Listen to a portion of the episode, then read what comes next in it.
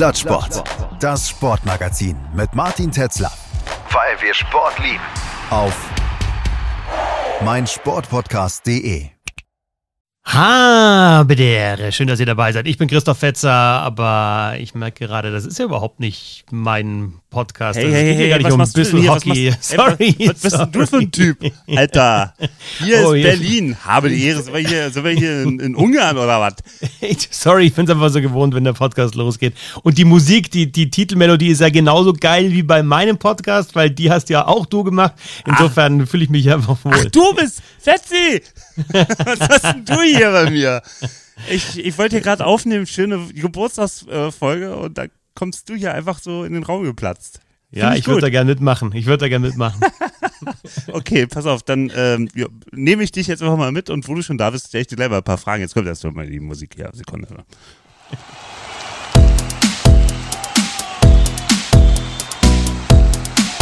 Plattsport. Der Sportpodcast.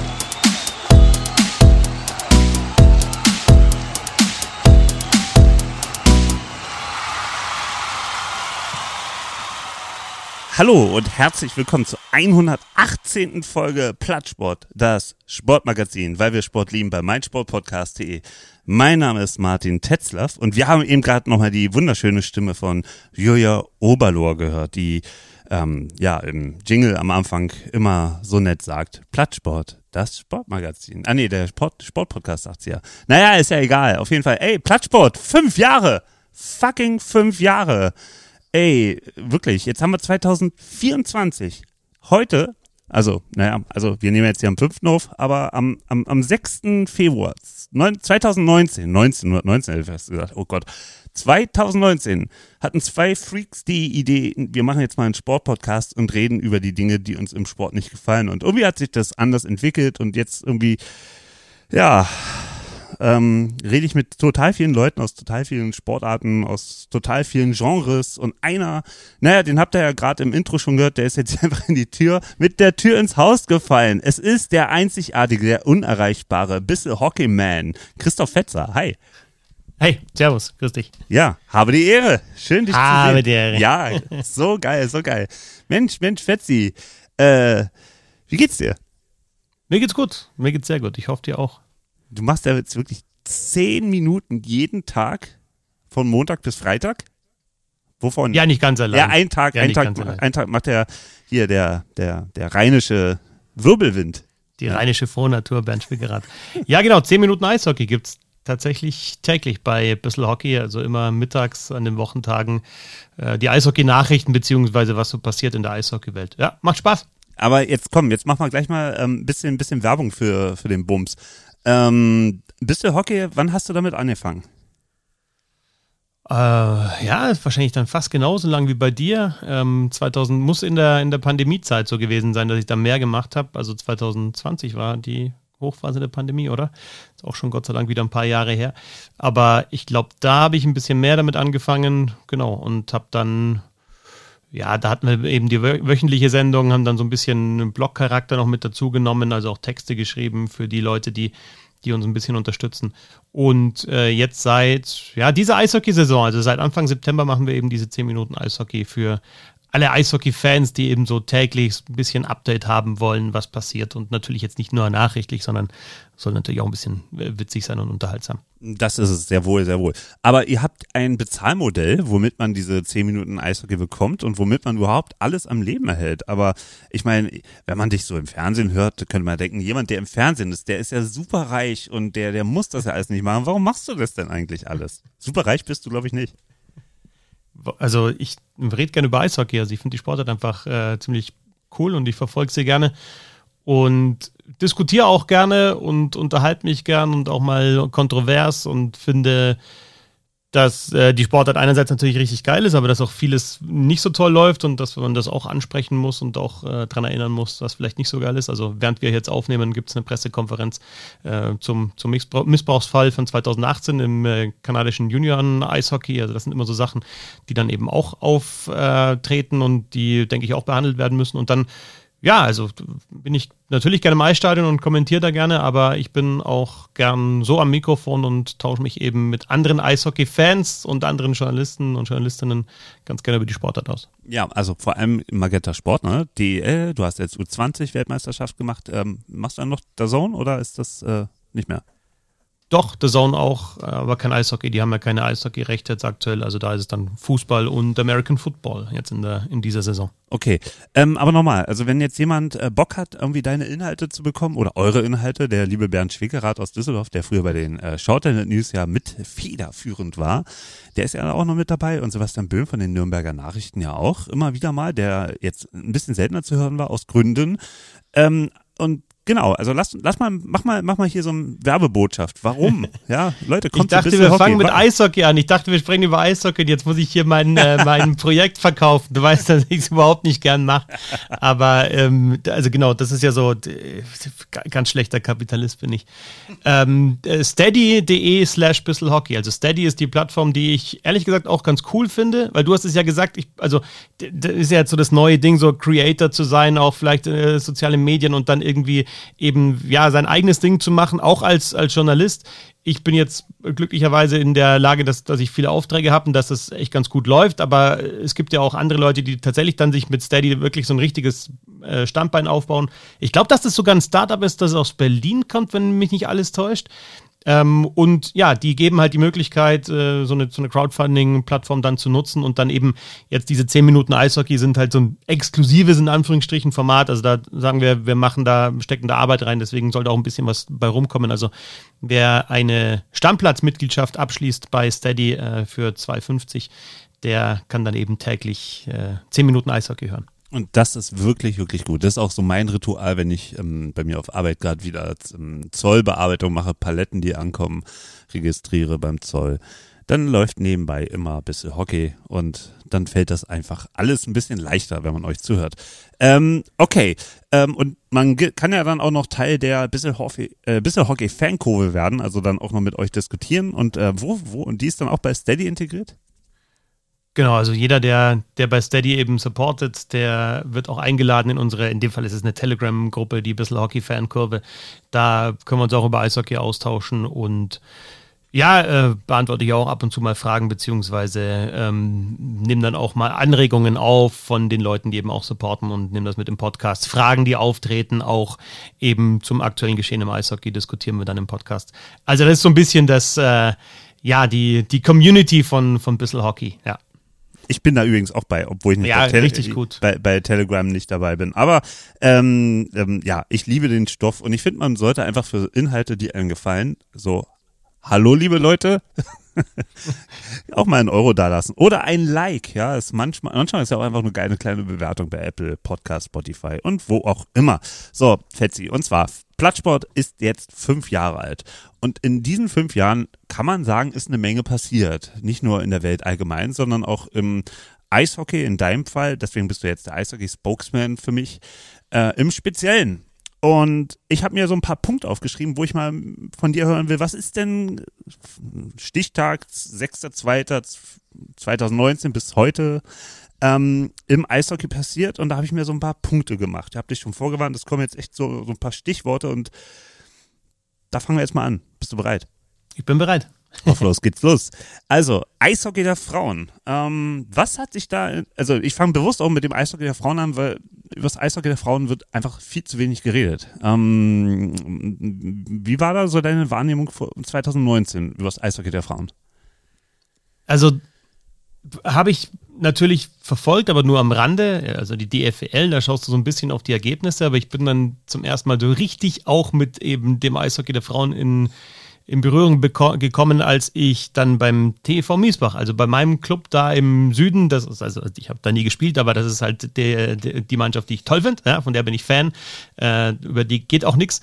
Und äh, beim TV Miesbach haben die Frauen ähm, aus Planeck gespielt, beziehungsweise trainiert. Also da gab es so eine kleine Kooperation, da war dann auch eben Corona-Zeit und es war nicht ganz klar, wie geht's weiter. Die brauch, haben auch ein Stadion gebraucht. Ähm, haben da Unterstützung gemacht, äh, braucht. Der TV hat da eben dann auch die Hand gehoben und äh, da habe ich dann einen, Podcast aufgezeichnet mit unter anderem äh, Julia Zorn und ähm, Karl Lehmann, die, also die deutsche Kapitänin, die ehemalige Julia Zorn und die ehemalige Schweizer Nationalspielerin Kalimann.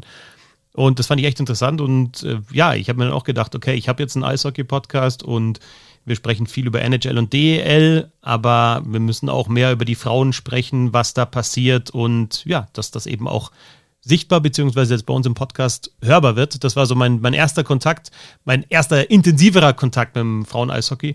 Und jetzt die letzten Jahre finde ich schon auch interessant, was sich da alles getan hat. Also ist jetzt auch präsenter, finde ich, äh, bei Magenta Sport. Also Deutschland Cup haben die Frauen ja auch mitgespielt in Landshut, äh, Weltmeisterschaften haben wir übertragen bei Magenta Sport. Ähm, ja, und ähm, ich finde, da hat sich viel getan. Und die, die letzte Entwicklung ist natürlich jetzt die Profiliga, die es gibt. Die erste Frauenprofiliga im Eishockey, PWHL, die sich gegründet hat mit äh, Start jetzt Anfang Januar, wo drei Mannschaften aus den USA und drei Mannschaften aus Kanada gegeneinander spielen. Und die Hoffnung ist natürlich, dass da mehr Mannschaften dazukommen und auch mehr europäische Spielerinnen dann eben da auch teilnehmen und mitmischen, sodass die Sportart noch interessanter wird. Denn was man wirklich sagen muss, ich habe die WM-Endspiele zuletzt kommentiert und auch Olympia-Endspiele. Kanada gegen USA, da im Finale ist es immer das Spiel zwischen den beiden, weil die so viel besser sind. Das ist richtig geiler Sport. Also wirklich, das ist richtig gut. Die mögen sich natürlich nicht besonders, das ist eine große Rivalität und das ist von der Qualität her wirklich, wirklich echt gut und ähm, super anzuschauen. Also das macht wirklich Spaß. Ja, ich erinnere mich noch an so, es gab damals im ZDF am Sonntag die Sportreportage und da gab es manchmal so ein bisschen, ähm, ja, so so ein bisschen Randsportarten, ja, Frauen Skispringen, aber unter anderem auch mal äh, Eishockey von mit Frauen und das war natürlich ein Bild, wo ich, wo ich als Teenager dachte, wie sowas gibt's? Das dürfen die so und jetzt auch in, in der Pandemie war es dieses dieses äh, ähm, dieses Endturnier mit vier Mannschaften um die deutsche Meisterschaft in äh, war das in Füssen oder? War in Füssen, ja. War in Füssen, genau. Ja. Und Planik war dabei, äh, Ingolstadt, Eisbären, ähm, Damen und wer war der vierte Club? Müsste auch Memmingen schon gewesen sein. Memming. Dann, ja, ja, ja, Memming, genau. Ja, und in, in, das war echt so, so ein Aha-Wacherlebnis. Ähm, das wurde ja damals auch bei YouTube als äh, Finale übertragen. Das war echt wirklich super geil anzusehen. Klar, bei den Frauen gibt es noch ein bisschen andere Regeln. Die dürfen nicht äh, Body checken, so wie die Männer.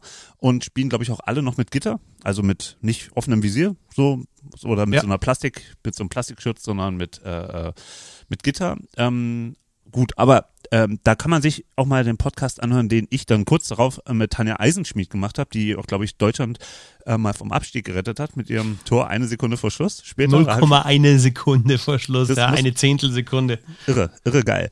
Ähm, genau, und, und Tanja ähm, war erstmal überhaupt total froh, dass sich ein Podcast fürs Eishockey der Frauen interessiert und das ist ja auch noch so ein Ding, ne? Also da öffnen sich ja auch erst sehr langsam die Türen der Medien, also Podcasts oder auch äh, Magazine. Ähm, wenn man mal guckt im Eishockey, in den Eishockey News anno 2021, wo ich das Interview gemacht habe, habe ich auch gesagt, so die, die ähm, Bayernliga, ja, das ist glaube ich die fünfte Liga im deutschen Eishockey, hat eine ganze Seite und eine halbe Seite daneben das Eishockey der Frauen. Das kann ja eigentlich nicht wahr sein. Ähm, Genau, und da hat sich ein bisschen was getan und äh, ich glaube, Andrea Lanze ist auch eine der äh, wichtigen Spielerinnen. Jetzt gibt es ja mit Tanja, wie heißt die? Sandra Abstreiter?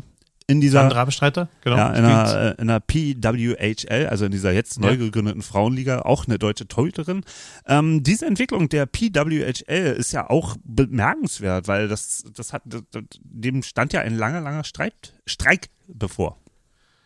Genau, also Streit und Streik, ja. Es gab immer äh, rivalisierende Ligen und äh, Spielerinnen, die dann gesagt haben, nee, äh, wir spielen jetzt in der Liga nicht mit. Jetzt gab es äh, dann vor dieser PWHL, die Top-Spielerinnen waren dann in der Players Association dann eben ähm, vereinigt und die haben dann so Showcases gespielt, also eher so dann eben dann gereist und in verschiedenen Stadien gespielt und gegeneinander gespielt, aber das war jetzt keine Liga. Also äh, sie haben es irgendwie nicht geschafft, dann die besten Spielerinnen zusammenzuholen in eine Liga und ich finde auch weiterhin muss sich das auch noch weiterentwickeln. Also man braucht mehr Mannschaften als diese sechs. Das muss sich noch mehr verteilen über Kanada und äh, die USA. Und es braucht halt auch dann den Mut der europäischen Spielerinnen zu sagen, okay, das ist wirklich eine Option für mich. Sandra Abstreiter finde ich da in der Beziehung echt ganz mutig, weil die hatte eigentlich schon einen Vertrag unterschrieben bei ihrem letzten Team. Diese Verträge wurden dann aufgelöst, ja? also die, die gab es dann nicht, äh, weil eben sich die PWHL gegründet hat und sie hat gesagt, ich mache da mit, ist ja auch dann in Ottawa als Backup-Torhüterin, also zweite Torhüterin, aber die, die spielt das Abenteuer mit. Und ist da hoffentlich auch so, so eine Trailblazerin dann ähm, jetzt fürs, fürs deutsche oder europäische Eishockey, dass mehr Spielerinnen sagen, okay, hey, die hat es da geschafft, äh, professionelle Bedingungen, die spielen jetzt teilweise vor 10.000, also der Rekord jetzt liegt bei gut 13.000, der wird jetzt nochmal geknackt, weil Toronto gegen Montreal im großen Stadion spielen, also über 18.000 werden dann da sein. Also das Interesse ist auch groß, ja, also und es steckt auch Kohle dahinter, also es stecken auch Investoren dahinter. Insofern, wenn das jetzt klappt und wenn sich das so weiterentwickelt, dann könnte das wirklich der Schritt auch da, dahin sein, dass ähm, ja, Frauen diese Sportart auch wirklich professionell betreiben können. Denn zum Beispiel in Deutschland gibt es ja das äh, Fördersystem der Bundeswehr, das heißt, äh, viele Nationalspielerinnen sind dann in der Bundeswehr-Fördergruppe drin, die können dann davon leben, weil sie eben dann als Sportsoldatin ähm, spielen für die Nationalmannschaft und auch äh, eben entsprechend trainieren können und aber dann trotzdem Gehalt kassieren, aber äh, professionell Eishockey spielen kannst du sonst in Deutschland nicht. Und da kannst du es eben und ja, das wird jetzt echt spannend äh, zu beobachten sein, ob dann eben auch die europäischen Spielerinnen da anziehen und da mitmachen. Und die, die jetzt die deutschen Spielerinnen, die am College sind, die dann sagen so mit 23, 24, okay, jetzt habe ich meine Ausbildung, jetzt habe ich im College gespielt, jetzt probiere ich es mal in der PWHL und versuche halt wirklich dann profimäßig Eishockey zu spielen, woran äh, vorher ja überhaupt niemand denken konnte, weil es einfach war einfach nicht möglich. Also ich finde es auf jeden Fall auch beeindruckend. Also ich höre das ja auch bei euch, ne? Jetzt dieses Spiel in Toronto. Ähm, und das war ja auch innerhalb von Minuten ausverkauft.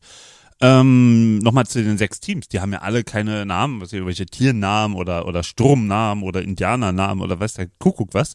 Ähm, das, das wirkt erstmal ein bisschen befremdlich, so als wenn, naja, wir wollen jetzt hier nicht irgendwelche, irgendwelche Brands irgendwie verbrennen, wenn die Liga vielleicht doch nicht zündet.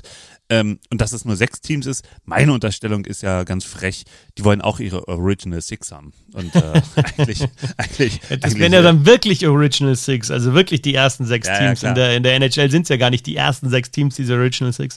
Ja, aber das also mit der, das ist kein, One. Genau. mit, mit den Teamnamen verstehe ich auch nicht ganz. Vor allem gab es ja dann auch Kritik, dass zum Beispiel jetzt bei Montreal und bei Minnesota ist halt jeweils auf dem auf dem, auf dem Pulli oder auf dem, ja, auf dem T-Shirt jeweils ein M drauf und in unterschiedlichen Farben, aber das M ist genau gleich äh, designt. Also du hast da jetzt irgendwie nicht so das Alleinstellungsmerkmal und ich finde, das fehlt auf jeden Fall und ich kann auch nicht ganz verstehen, warum sie es nicht geschafft haben, jetzt zum Start dann eben Teamnamen zu haben und wirklich ein bisschen ja, ähm, schöneres ähm, äh, Merchandise auch, aber ja, ich kann mir schon vorstellen, dass das noch kommt dann zur zweiten ja, Saison. Das mit dem Merchandise ist so ein Punkt, ja. Du willst dich doch gleich eindecken mit Logisch. Sachen, die dann auch jahrelang äh, irgendwie, irgendwie herzeigbar sind. Klar, ja. ich meine, so ein Städtename ist erstmal unverfänglich, aber wir wissen ja aus dem äh, Eishockey der Männer, ähm, dass so ein Team auch mal gerne ähm, von äh, Quebec City in die in die in die Rockies nach nach Denver zieht, ja, und dann ja. und dann hast du einfach den den Käse so. Ähm, aber gut, ähm, das ist tr trotzdem erstmal ein, ein, ein, eine positive Entwicklung, würde ich jetzt mal von außen be beurteilen. Nimmst du das auch so wahr, dass der, der sportliche Wert gut ist und dass das auch angenommen wird? Ja, finde ich schon. Ich war echt ein bisschen skeptisch auch vor dem Start, weil dann doch viel ja, ähm, viel PR auch dafür gemacht wurde und dann aber auch so rauskam, eben, es gibt keine Teamnamen und dann, ja, wie sehen die Mannschaften aus und die wurden dann gedraftet. Draft war sehr gut aufgezogen, finde ich. Es sind wenig europäische Spielerinnen halt da unterwegs. Also eine absolute Ausnahme Salina Müller, die auch hoch gedraftet wurde an zwei, äh, die Schweizerin.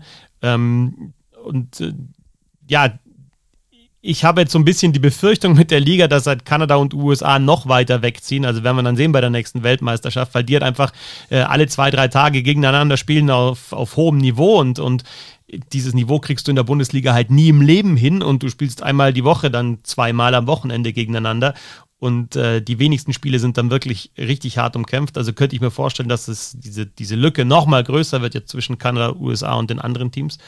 Ja, und dann müssen die anderen eben, die anderen Nationen da eben auch nachlegen und entweder Spielerinnen da hinbringen oder sich jetzt in Deutschland was anderes überlegen, dass es eben auch eine Liga gibt, die, die äh, wettbewerbsfähig ist im Vergleich zu eben dieser Liga in Nordamerika. Annähernd. Ja also kriegst du nie hin natürlich in Deutschland, aber dass du sagst, okay, du hast zumindest mal äh, in der Woche zwei, zwei Spiele, die wirklich eng sind und wo sich die, die Spielerinnen gegenseitig fordern. Ja, es ist ja schon mal schön zu sehen, dass auch, ich habe ja letztens mit Peter John Lee gesprochen und seine Tochter spielt ja bei den Eisbären äh, Mädels, Frauen und ähm, dass das überhaupt auf dem Schirm ist. der, der, der Vereine, dass da überhaupt Eishockey äh, angeboten wird. Aber das ist natürlich viel zu wenig. Jetzt nochmal zu Europa, aus der europäischen Perspektive wäre natürlich so eine Liga, ähm, skandinavische Liga, ja, wo sie die besten äh, skandinavischen Teams, wird es ja auch bestimmt noch ein Team irgendwo in Dänemark geben und, äh, keine Ahnung, Schweden, Finnland, ähm, plus vielleicht noch ein deutsches Team. Ähm, gut, Flugkosten ist dann so ein anderes Ding, aber da muss man mal gucken, ob man ähm, nicht gemeinschaftlich dem äh, Modell da aus den USA, Kanada etwas entgegensetzt. Aber okay, also da hat sich in den letzten fünf Jahren eine Menge getan. Ähm, ähm, das Thema Nationalmannschaft der Herren. Ähm, das ist das nächste, ähm, was ich hier stehen habe. Da ist ja eine Menge passiert. Da gab es ja, ähm, bevor wir hier den Sportpodcast für, für Arme gegründet haben, da gab es ja schon die Olympiasilbermedaille. Ähm, gab es auch schon so ein paar Kommentatoren damals bei Magenta, die, die, oder war es bei Sport? Wo habe ich es gesehen? Irgend so ein Kommentator hat auf jeden Fall einige deutsche Tore richtig abgeschrien, abgefeiert. Ähm, Eurosport. War Eurosport, ja. Guter Typ. Ähm, muss ich mal eine Autogrammkarte holen von dem. Auf jeden Fall, ähm, Olympia Silber 2018, ähm, Marco Sturm, Bundestrainer, der dann auch zurückgetreten ist. Und dann kam Toni Söderholm, ähm, Tja, und wie hat sich die Nationalmannschaft entwickelt? Also seitdem, nehmen wir mal den Silbermedaillengewinn. Was ist, was ist da deiner Meinung nach passiert insgesamt? Sportlich als auch auf der ähm, Verbandsebene. Was hat der, was hat der Verband draus gemacht? Ähm, wie hat es der Liga geholfen? großes Feld, ähm, auf jeden Fall. Dann immer zu sagen, was hat das für eine Auswirkung auch auf die Sportart. Man hofft natürlich, wenn wenn Olympia Silbermedaille rausspringt, wobei man immer in Klammern setzen muss, die NHLer waren nicht mit dabei. Ne? Also es ist jetzt nicht so, dass dann Deutschland das die zweitbeste Eishockey-Nation war, sondern eben da Silber geholt hat. Gute Nachricht, 2026 und 2030 ist die NHL wieder mit dabei. Also da haben wir wirklich wieder ein Best- und Best-Turnier. War es jetzt 2018 nicht, aber es war trotzdem Olympia Silber. Ein großer Erfolg für die deutsche Eishockey-Nationalmannschaft. Ja, und, und du musst auch sagen, äh, du musst auch sagen, dass die, die äh, anderen europäischen Ligen ja auch, ähm, ähm, das stand denen ja auch frei, ihre besten Spieler zu schicken. Also, ja, ja, ja, ja. Also insofern ja, ja. ist das schon bemerkenswert gewesen. Genau, na, du hast dich halt, du hast dich gegen Kanada durchgesetzt im, im Halbfinale und zwar auch nicht irgendwie glücklich, sondern es war ein absolut verdienter Sieg. Du hast Schweden im Viertelfinale rausgenommen, in diesem Playoff-Spiel, das gab äh, vor dem Viertelfinale gegen die Schweiz gewonnen. Also gerade so auch die europäischen Nationen, gegen die man sich eben behaupten muss, die hat Deutschland da geschlagen und dann eben bitter verloren im Finale gegen die olympischen Athleten aus Russland, äh, wie sie damals hießen, und Silber geholt. Und also, weil du Marco Sturm schon angesprochen hast, ich finde, mit dieser Personalie hat sich was geändert äh, im deutschen Eishockey auf, auf ähm, der Ebene der Nationalmannschaft, weil Deutschland anders Eishockey gespielt hat bei diesen Olympischen Spielen. Viel aktiver, viel mutiger, also wirklich mit, mit, ähm, mit aggressivem Vorcheck, mit auch breiter Brust und Marco Sturm hat da eben nicht nur taktisch äh, das geschafft, äh, das umzusetzen, was er wollte, sondern er hat irgendwie die Mannschaft auch einfach ja, hinter sich versammelt. Also da hat man Stimmen aus der Mannschaft gehört, ähm, die gesagt haben, für den, wenn der gesagt hätte, lauf da gegen die Wand mit aller Kraft, Kopf voraus, ich hätte es gemacht. Also für den wäre ich durch die Wand gegangen. Und das war eigentlich so erstens von der Spielweise und auch vom Charakter und auch von diesem Zusammenhalt in der Nationalmannschaft, finde ich, ein großer Schritt. Also das war ja damals auch bemerkenswert. Ähm, Im Vorfeld der, der, der Spiele haben ja viele gesagt, oh Mann, die Kaderzusammenstellung ist eine Katastrophe und wie kann der nur auf den verzichten und den verzichten. Hat aber so Leute wie Marc Michaelis dann irgendwie auch aus den USA, aus den äh, unteren Ligen mitgenommen und äh, insgesamt hat dann die Chemie gestimmt. Also was so ein, so ein gutes Team ja auch ausmacht, ne? Ja, genau. Das ist ja immer das Ding. Vor Turnieren kannst du diskutieren, ja, warum ist jetzt da der, was ich der beste deutsche Torjäger nicht mit dabei oder der Spieler oder der Spieler und äh, die Aufgabe des Bundestrainers ist es eben, die beste Mannschaft zusammenzustellen und die Mannschaft, die eben auch die Philosophie dann, die man selber hat, umsetzt. Und das ist Marco Sturm da auf jeden Fall gelungen und ja, da ist ja immer dann diese ominöse WhatsApp-Gruppe, ähm, die irgendwie den Titel, dieses Projekt Gold oder so irgendwie in die Richtung ging das und also es sind natürlich dann Mythen, die dann danach auch noch verbreitet werden und da aber schon gestrickt wurden. Äh, kann natürlich genauso schief gehen, ja, also gegen die Schweiz äh, in dem Playoff-Spiel äh, war Deutschland in der Verlängerung und äh, ja, macht halt da das Tor, wenn sie das Gegentor kassieren, sind sie raus und kommen nicht mal in die Nähe der, der Medaillen. Auch gegen Schweden war es dann Verlängerung. Aber dann haben äh, Dominik Kahun gegen die Schweiz und äh, Patrick Reimer gegen Schweden eben die entscheidenden Tore gemacht und dann spielst du halt eben um eine Medaille. Und äh, dann wird das natürlich dann im Nachhinein vielleicht ein bisschen zu sehr glorifiziert, aber alle, die in dieser Mannschaft dabei waren, schwärmen natürlich weiterhin bis heute noch vom Zusammengehörigkeitsgefühl von diesem Team. Und es hat dazu geführt, dass klar war, okay, Nationalmannschaft will ich wieder spielen. Das war ja auch nicht immer so im deutschen Eishockey. Da gab es dann auch Jahre, da hat es die Absagen gehagelt, weil die Spieler gesagt haben, nee, also jetzt da bei der Weltmeisterschaft, nachdem ich die ganze Saison gespielt habe und da muss ich im Mai dann noch irgendwo in Schweden, Finnland, Dänemark, Lettland WM spielen, mache ich nicht. Habe ich keinen Bock drauf. Und mit dieser Silbermedaille ist, denke ich, auch bei denen, die nicht mit dabei waren, der Groschen gefallen und die haben sich sicherlich gedacht, okay, ich will sowas auch mal eben fühlen. Und letztes Jahr gab es dann 2023 die WM-Silbermedaille. Und wieder hat man gehört, okay, da passt wirklich alles in dieser Mannschaft. Und Harold Kreis, der mittlerweile ja Bundestrainer ist, ähm, hat es wieder geschafft, eben da so ein Zusammengehörigkeitsgefühl zu entwickeln. Und das hörst du natürlich immer nur nach Erfolgen, ja. Also du wirst jetzt nicht Viertelfinale raus und alle sagen, boah, so geil mit der Mannschaft, ja, sie wird alle, da hat alles gepasst, da war kein Stinkstiefel mit dabei. Also das bedingt sich ja immer gegenseitig. Aber trotzdem, wir haben jetzt in den letzten Jahren eben bei der Nationalmannschaft diese zwei großen Erfolge und wenn wir Toni Söderholm als dritten Bundestrainer in der Zeit noch mit dazu nehmen, 2021 auch noch ein WM-Halbfinale, also da hat Deutschland dann verloren, ist Vierter geworden, äh, gegen Finnland im Halbfinale verloren. Kann man auch mal ja, verlieren, aber das war auch ein großer Erfolg. Also dann wirklich bei diesen drei Turnieren, Olympia 2018, WM 21 und 23 im Halbfinale und dann und darüber hinaus. Und genau das ist das, was Deutschland ja auch erreichen will. Es gibt dieses Projekt Powerplay 26, also bis 2026 will der DEB bei den Turnieren regelmäßig um Medaillen mitspielen und dann musst du halt ins Halbfinale kommen und das hat Deutschland jetzt ein paar Mal geschafft. Und die Wirkung nach außen war ja auch nicht verkehrt. Also ich erinnere mich natürlich, dass dann sehr viele Leute aus der Eishockey-Bubble ähm, 2018 nachts vor dem Fernseher saßen und dann das äh, Finale sich angeschaut haben. Äh, und am nächsten Tag gab es äh, in der FAZ auf Seite 2 eine ganzseitige äh, Geschichte über die Eishockey-Nationalmannschaft. Ich glaube, da haben viele Leute das erste Mal gehört, dass es überhaupt Eishockey gibt. Ähm, die anderen sind, glaube ich, äh, ähm, schon längst eingeschlafen. Ähm, und, und so ein anderer Gradmesser sind so, so Freunde aus meinem Bereich, äh, die, die, die sich nie für Eishockey interessieren und die sich trotzdem äh, letztes Jahr mit mir vor dem Fernseher gesetzt haben am Sonntagnachmittag und das WM-Finale geguckt haben.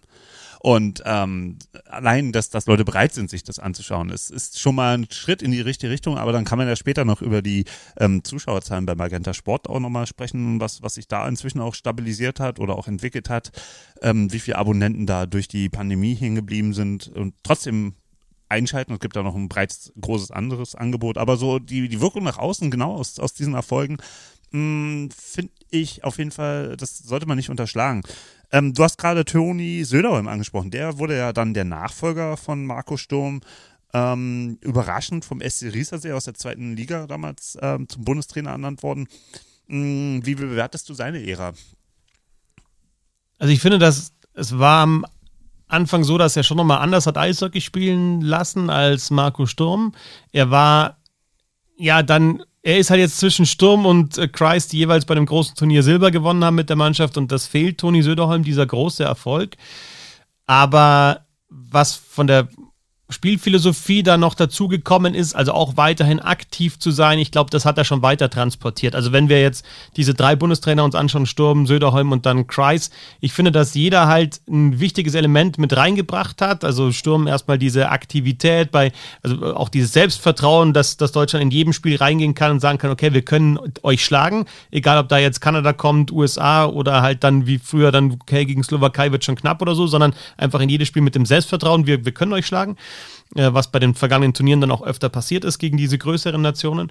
Äh, bei Söderholm war es dann ja noch mehr so Puckbesitz, also wir schenken keine Scheiben weg, wenn wir wechseln zum Beispiel, wir hauen die nicht einfach raus, sondern wir, wir wollen die Scheibe halten, wir wollen aktiv mit der Scheibe spielen und äh, Harry Kreis ist dann einer, der der sehr, sehr viel Wert auf, auf Umschaltverhalten und Tempo, schnell hinten raus, schnell eben ins gegnerische Drittel zu kommen, viele Laufarbeit äh, legt. Und wenn wir das zusammenrechnen, dann hat ähm, Söderholm da auch seinen Anteil eben dann an der Spielweise der deutschen Nationalmannschaft. Und äh, ja, man als Finne nochmal ein bisschen anderes Element, vielleicht andere Elemente mit reingebracht. Die Ära war jetzt nicht ganz so lang, weil er dann eben ein Angebot bekommen hat vom SC Bern, äh, als, als Trainer dort in der Liga zu arbeiten, in der Schweiz. Ähm, mittlerweile ist er in München äh, auch äh, Vereinstrainer bei, beim ERC Red Bull. Ähm, aber ja, wie gesagt, da waren schon auch ein paar gute Sachen, die, die aus der Zeit von Toni Söderholm jetzt weiter bestehen, denke ich. Mm, gibt es jetzt so einen Nationalspieler, wo du sagst, der ist in dieser Ära ähm, besonders hervorzuheben, ähm, der, der sich erst sozusagen durch diese ganzen Systemumstellungen auch hinentwickelt hat zu einem, zu einem Gesicht der Nationalmannschaft oder ist das einfach zu, ähm, zu wechselnd? Also allein schon, du hast ja das Problem, ähm, finde ich bei der Eishockey-Nationalmannschaft, dass es so wenig Länderspiele sind, dass ich auch so ein, so ein, A, so ein Gesicht nicht herausbilden kann über die Dauer und dann hast du halt auch noch so, so B-Kader, die da mal eingesetzt werden und du hast kaum Zeit, dich mal im größeren Publikum zu zeigen oder wie es im Fußball ist, du lädst dann einfach mal die Nationalmannschaft Fußball von Frankreich ein und dann hast du einfach mal so ein, so ein, so ein Best und Best äh, von, von den zwei starken Nationen. Das hast du ja beim Eishockey so in der Form nicht. Nee, es ist auch echt, das ist eine schwierige Frage, weil eben die Nationalmannschaft gibt es ja im Eishockey so gar nicht. Klar, das ist die, sind die, die den Adler tragen, ja, die in Schwarz-Rot-Gold spielen und die sich dann eben versammeln zu Turnieren, aber du hast eben Olympische Spiele. Die Frage, sind da NHL-Profis mit dabei oder nicht? Und wenn die NHLer mit dabei sind, dann sind die natürlich gesetzt in der deutschen Nationalmannschaft. Da sind dann schon mal jetzt aus deutscher Sicht fünf, äh, Sicht fünf, sechs, sieben Positionen einfach vergeben im Kader. Oder bei einer Weltmeisterschaft kommt dann vielleicht noch jemand aus der NHL mit dazu, so wie letztes Jahr ähm, bei der Weltmeisterschaft Moritz Seider, der dann noch dazugestoßen ist, ähm, was erst gar nicht klar war, wird der nach der Saison mit den Detroit Red Wings in der NHL noch zur Nationalmannschaft kommen, zur Weltmeisterschaft, oder ist ihm das zu viel nach einer langen Saison und äh, ist es vielleicht zu teuer für den DEB, weil man die NHL-Profis ja entsprechend dann auch versichern muss. Dann hast du zwischendrin so Turniere wie den Deutschland Cup, wo dann auch teilweise mal äh, Harry Kreis jetzt zum Beispiel letztes Jahr beim Deutschland Cup im November fast alle mitgenommen hat, die bei der Weltmeisterschaft eben nicht mit dabei waren, um die nochmal zu sehen. Jetzt gibt es Testspiele nächste Woche, 7., 8. Februar, ähm, mit einem Perspektivteam, die zwischen U20 und U25, also dem Alter so ungefähr sind, um da dem Bundestrainer die Möglichkeit zu geben, okay, die mal zu sehen und auch mal mit denen zu sprechen, mit denen zu trainieren und ja, da zu schauen, wer ist perspektivisch halt in den nächsten Jahren mit dabei. Ja, und dann sind es halt bei Turnieren einfach natürlich schon einzelne Spieler, die rausstechen. Also ich finde bei der Weltmeisterschaft 2023 jetzt, das ist jetzt mein, mein jüngster äh, Eindruck, äh, Nico Sturm war natürlich da einfach überragend. Ein NHLer, der auch schon den Stanley Cup gewonnen hat, ähm, mit den äh, Colorado Avalanche, da aber als Rollenspieler und in der NHL einfach auch ein, ein, Rollenspieler ist. Also einer, der dritte, vierte Reihe spielt, der arbeitet, Penalty Killer, ähm, Schüsse blocken, Bullies gewinnen, schneller, kräftiger Spieler. Und der hat bei der Nationalmannschaft aber eine, eine Rolle noch ein bisschen mehr als, als Scorer übernommen bei der Weltmeisterschaft, aber nicht nur, sondern eben diese Elemente, die er auch in der NHL zeigt, diese Qualitäten auch bei der Nationalmannschaft gezeigt und einfach sich komplett integriert in diese Mannschaft. Und es war ein absoluter Segen, ihn auch nach den Spielen hören zu äh, können. Genau. Da war, das ist ja so, so, ein Einfluss ne? aus, aus genau. der NHL, da kommst du mit einer ganz genau. Mentalität rein. Ja. Ähm, ähm, ähm, lass, lass uns doch gleich mal die, die, die Spiele aus der NHL damit reinnehmen, weil wir haben ja in den letzten, also um, um dann die Brücke zur U20 auch vielleicht ja. ein bisschen zu bauen, äh, du hast ja in den letzten Jahren einfach eine, eine, eine für deutsche Verhältnisse goldene Generation jetzt gerade in der NHL auf dem Eis. Also über allen strahlt natürlich äh, Leon Dreiseitel, ähm, äh, der, zukünftige Eiskaiser? Fragezeichen.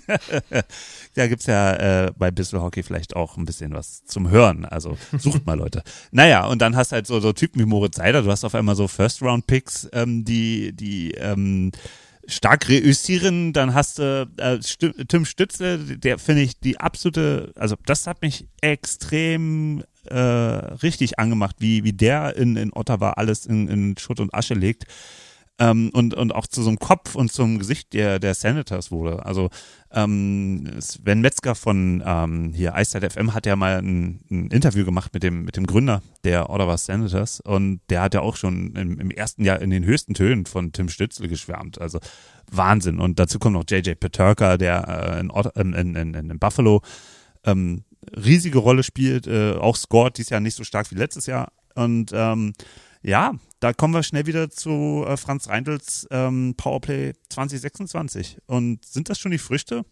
Oder ist es einfach ein, ein, Zufall, dass in so einer kurzen Zeit so starke Spiele herauskommen? Weil äh, der, Nach, äh, der Nachgang, die nächsten Jahrgänge sehen ja nicht so rosig aus. Ja, also ganz Zufall ist es natürlich nicht, aber es ist jetzt schon auffällig, dass das jetzt in der geballten Form einfach kommt. Also wir hatten natürlich auch vor Dreiseitel schon Spieler in der NHL, die ganz gute Rollen gespielt haben. Seidenberg, der, ähm, also Dennis Seidenberg, der als, als wirklich wichtiger Spieler der Boston Bruins 2011 den Stanley Cup gewonnen hat, damals im Finale gegen Christian Ehrhoff äh, bei den Vancouver Canucks. Äh, ebenfalls ein deutscher, sehr, sehr guter Verteidiger, ein Sturm, ein Hecht natürlich in der NHL, ein Gotch. Ähm, die, die waren etabliert, aber jetzt ist es halt einfach, du hast halt drei, Dreiseitel, einen Topscorer und MVP. Und das gab es halt einfach noch nicht. Ja. Und dann kommt mit Stütze der nächste und ähm, macht, legt auch 90 Punkte auf, was halt, also was, also Dreiseitel und Stützle sind da schon deutlich drüber über dem, was, was eben die Herren Hecht, äh, Sturm und, und Gottsch jemals geschafft haben in der Liga. Und äh, Seider kommt und wird in der ersten Saison gleich Rookie des Jahres, was vor ihm auch noch kein deutscher Spieler geschafft hat. Und Peterka kommt auch gut zurecht gleich in der ersten Saison. Also das ist schon jetzt sehr, sehr geballt. Ähm, diese Spieler, die, die dann teilweise auch eben in der ersten Runde und auch teilweise sehr, sehr hoch gedraftet worden sind. Ob es jetzt die Früchte dieses Powerplay 2026 sind oder Powerplay 26, äh, ich, ich weiß es nicht. Also ich denke, ich würde es mal umdrehen. Ich glaube, dann zu sehen, dass man solche Spieler hat und dass Deutsche auch in der NHL so eine Rolle spielen können und so herausstechen können, sollte halt motivieren, weiter dran zu bleiben, die Arbeit auch an der Basis weiterhin zu machen und den deutschen Spielern die Möglichkeit zu geben, diesen Karriereweg auch irgendwie einzuschlagen. Also das bedingt sich ja dann gegenseitig. Natürlich bringt man die Spieler erstmal raus, aber wenn die da sind, sind die vielleicht haben die auch eine Sogwirkung auf die Spieler, die nachkommen. Und äh, ja, die Hoffnung ist natürlich, dass das weiterhin so passiert. Jetzt aber in den nächsten Jahren so, so ein Top-Draft-Pick ist jetzt erstmal nicht in Aussicht. Ähm, muss aber auch gar nicht sein. Also wenn du natürlich eine, eine, eine breite Masse an gut ausgebildeten äh, gebildeten Spielern hast, die in der DL erstmal äh, Fuß fassen und da eine gute Rolle spielen, ist ja auch, ist ja auch wichtig für die Nationalmannschaft, dass du diese Spieler hast. Ähm, dazu ähm, kommen wir gleich noch zum Thema NHL. Da fällt mir aber nur ein, ähm, dass es die NHL, finde ich, nicht richtig hinkriegt, ähm, auch aus, aus, aus diesem um Umstand, dass so viele gute deutsche Spieler jetzt in der NHL dabei sind, auf dem deutschen Markt irgendwie ein bisschen Kapital draus zu schlagen. Also ich habe letztes Jahr mal probiert über ähm, wie heißen die, die Typen, die jetzt die Adidas ablösen in, in der NHL nächste Saison mit den Trikots? Ähm, da bin ich ah, ganz schlecht. Ah, das, äh, ähm, na, äh, nicht Factory. Nee, Fanat, Fan, Fan, Fanatics, genau, Fanatics, genau, ja, genau. Genau, ja. und, und da habe ich mir probiert, so ein Moritz Seider äh, NHL-Trikot zu kaufen. Es kam zwar, aber der Pflock war dann äh, nur so raufgebügelt. Das war einfach eine billige Nummer. Es sah richtig, richtig scheiße aus. Und das musste dann über den irischen Shop gemacht werden. Und darüber einen Kundenservice zu erreichen, war eine absolute Katastrophe. Ich, ich konnte es dann irgendwie auch wieder zurückschicken und mein Geld wieder bekommen. Aber das hat ewig gedauert. Und ich frage mich wirklich, warum man nicht ein Angebot macht für den deutschen Markt, um hier ähm, ein paar deutsche Trikots und T-Shirts äh, zu verkaufen oder Figuren oder irgendein, irgendein Scheiß. Also das, das äh, haben die Jungs da drüben, obwohl sie eigentlich doch naja, Superkapitalisten sein sollten, irgendwie nicht so richtig gecheckt. Ja, du musst aber auch sagen, dass die NHL in dieser Hinsicht schon sehr zurückhängt äh, hinter den anderen Ligen, vor allem natürlich hinter hinterm Football, aber auch hinter Basketball, hinter Baseball, was so Marketing anbelangt, was natürlich auch äh, Einnahmen, Fernseheinnahmen betrifft. Und äh, ja, was dann auch Gehälter betrifft für die Spieler zum Beispiel, natürlich verdienen die ähm, gut, also ist natürlich Millionär, wenn du da ein guter Eishockeyspieler bist in der NHL, aber verglichen mit irgendwie einem, einem Footballspieler, der halt dann irgendwie hunderte von Millionen äh, einen Vertrag unterschreibt, ist das dann auch wieder wenig. Und gerade so, ja, gerade so eben auch Fanutensilien und so weiter, da ist schon noch Luft nach oben, denke ich, bei der Liga, ja. Naja, also sie könnten es ja irgendwie auch schaffen, weil es gibt ja ein paar Retailer, so TAS oder so, ähm, die das ja in Deutschland auch anbieten im Merchandise, aber das ist kümmerlich. Also ähm, wirklich, wirklich krass. Also da kriegen das, da kriegen das einige deutsche Spieler äh, in Deutschland deutlich besser hin. Scallywag oder so, die hatten ja auch mal so, so äh, Spieler-T-Shirts von, von einigen DEL-Spielern. Und ähm, naja, gut. Ähm, aber ähm, zum Thema U20, also die spielen jetzt seit, ich glaube jetzt zum zweiten Mal hintereinander in der A-Gruppe. Der ah, ja, die sind seit, seit, seit es Plattsport gibt, äh, spielt die U20-Nationalmannschaft in der Top-Division ganz oben. Oh, krass. Also das ist jetzt schon, genau, lang, ja. Ja, aber äh, da äh, zu reinzukommen, das kann ja mal passieren. Aber da auch zu bleiben.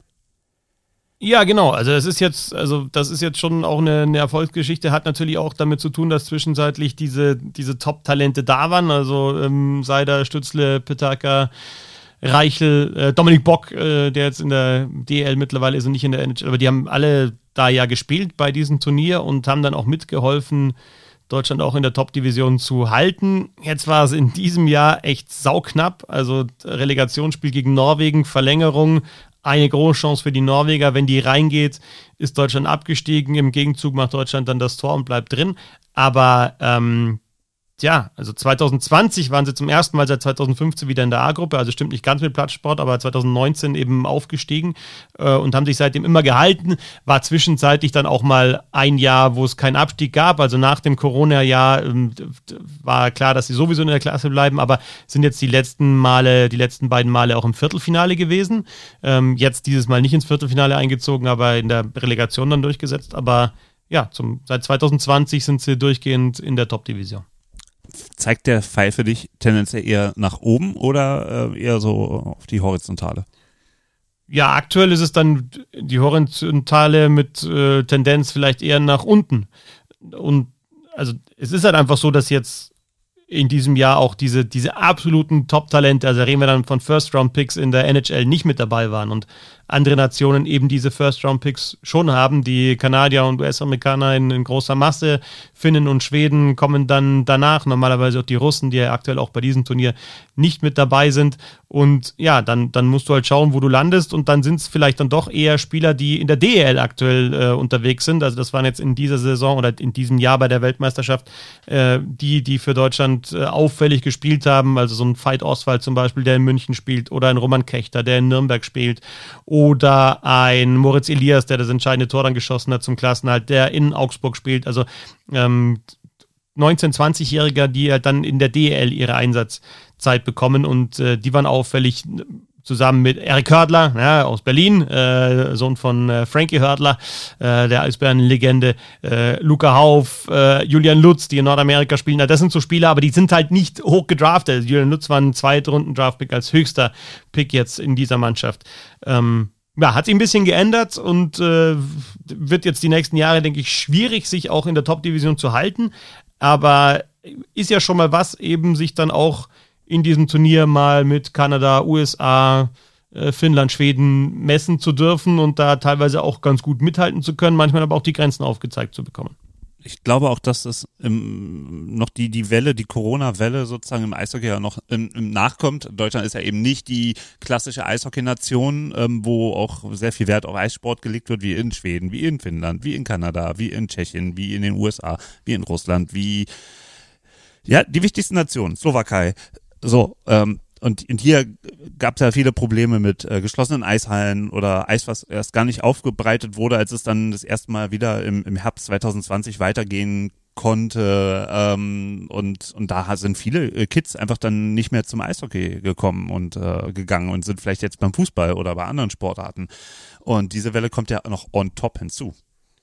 Ja, genau. Also, also muss dann einfach sagen, dass ähm, wenn man jetzt das vergleicht mit, mit Kanada oder auch selbst Finnland, einfach die Voraussetzungen äh, viel, viel schlechter sind, viel, viel weniger Eishallen, viel, viel Jugendliche, die Eishockey spielen, also weniger Masse, aus der sich dann vielleicht die großen Talente eben herausentwickeln können. Ähm, also wenn äh, der Kollege Bernd Schwicker hat kürzlich auch darüber geschrieben, in der, in der FAZ war es, glaube ich, also äh, in Deutschland sind es so 13.500, die Eishockey spielen, Jugendliche.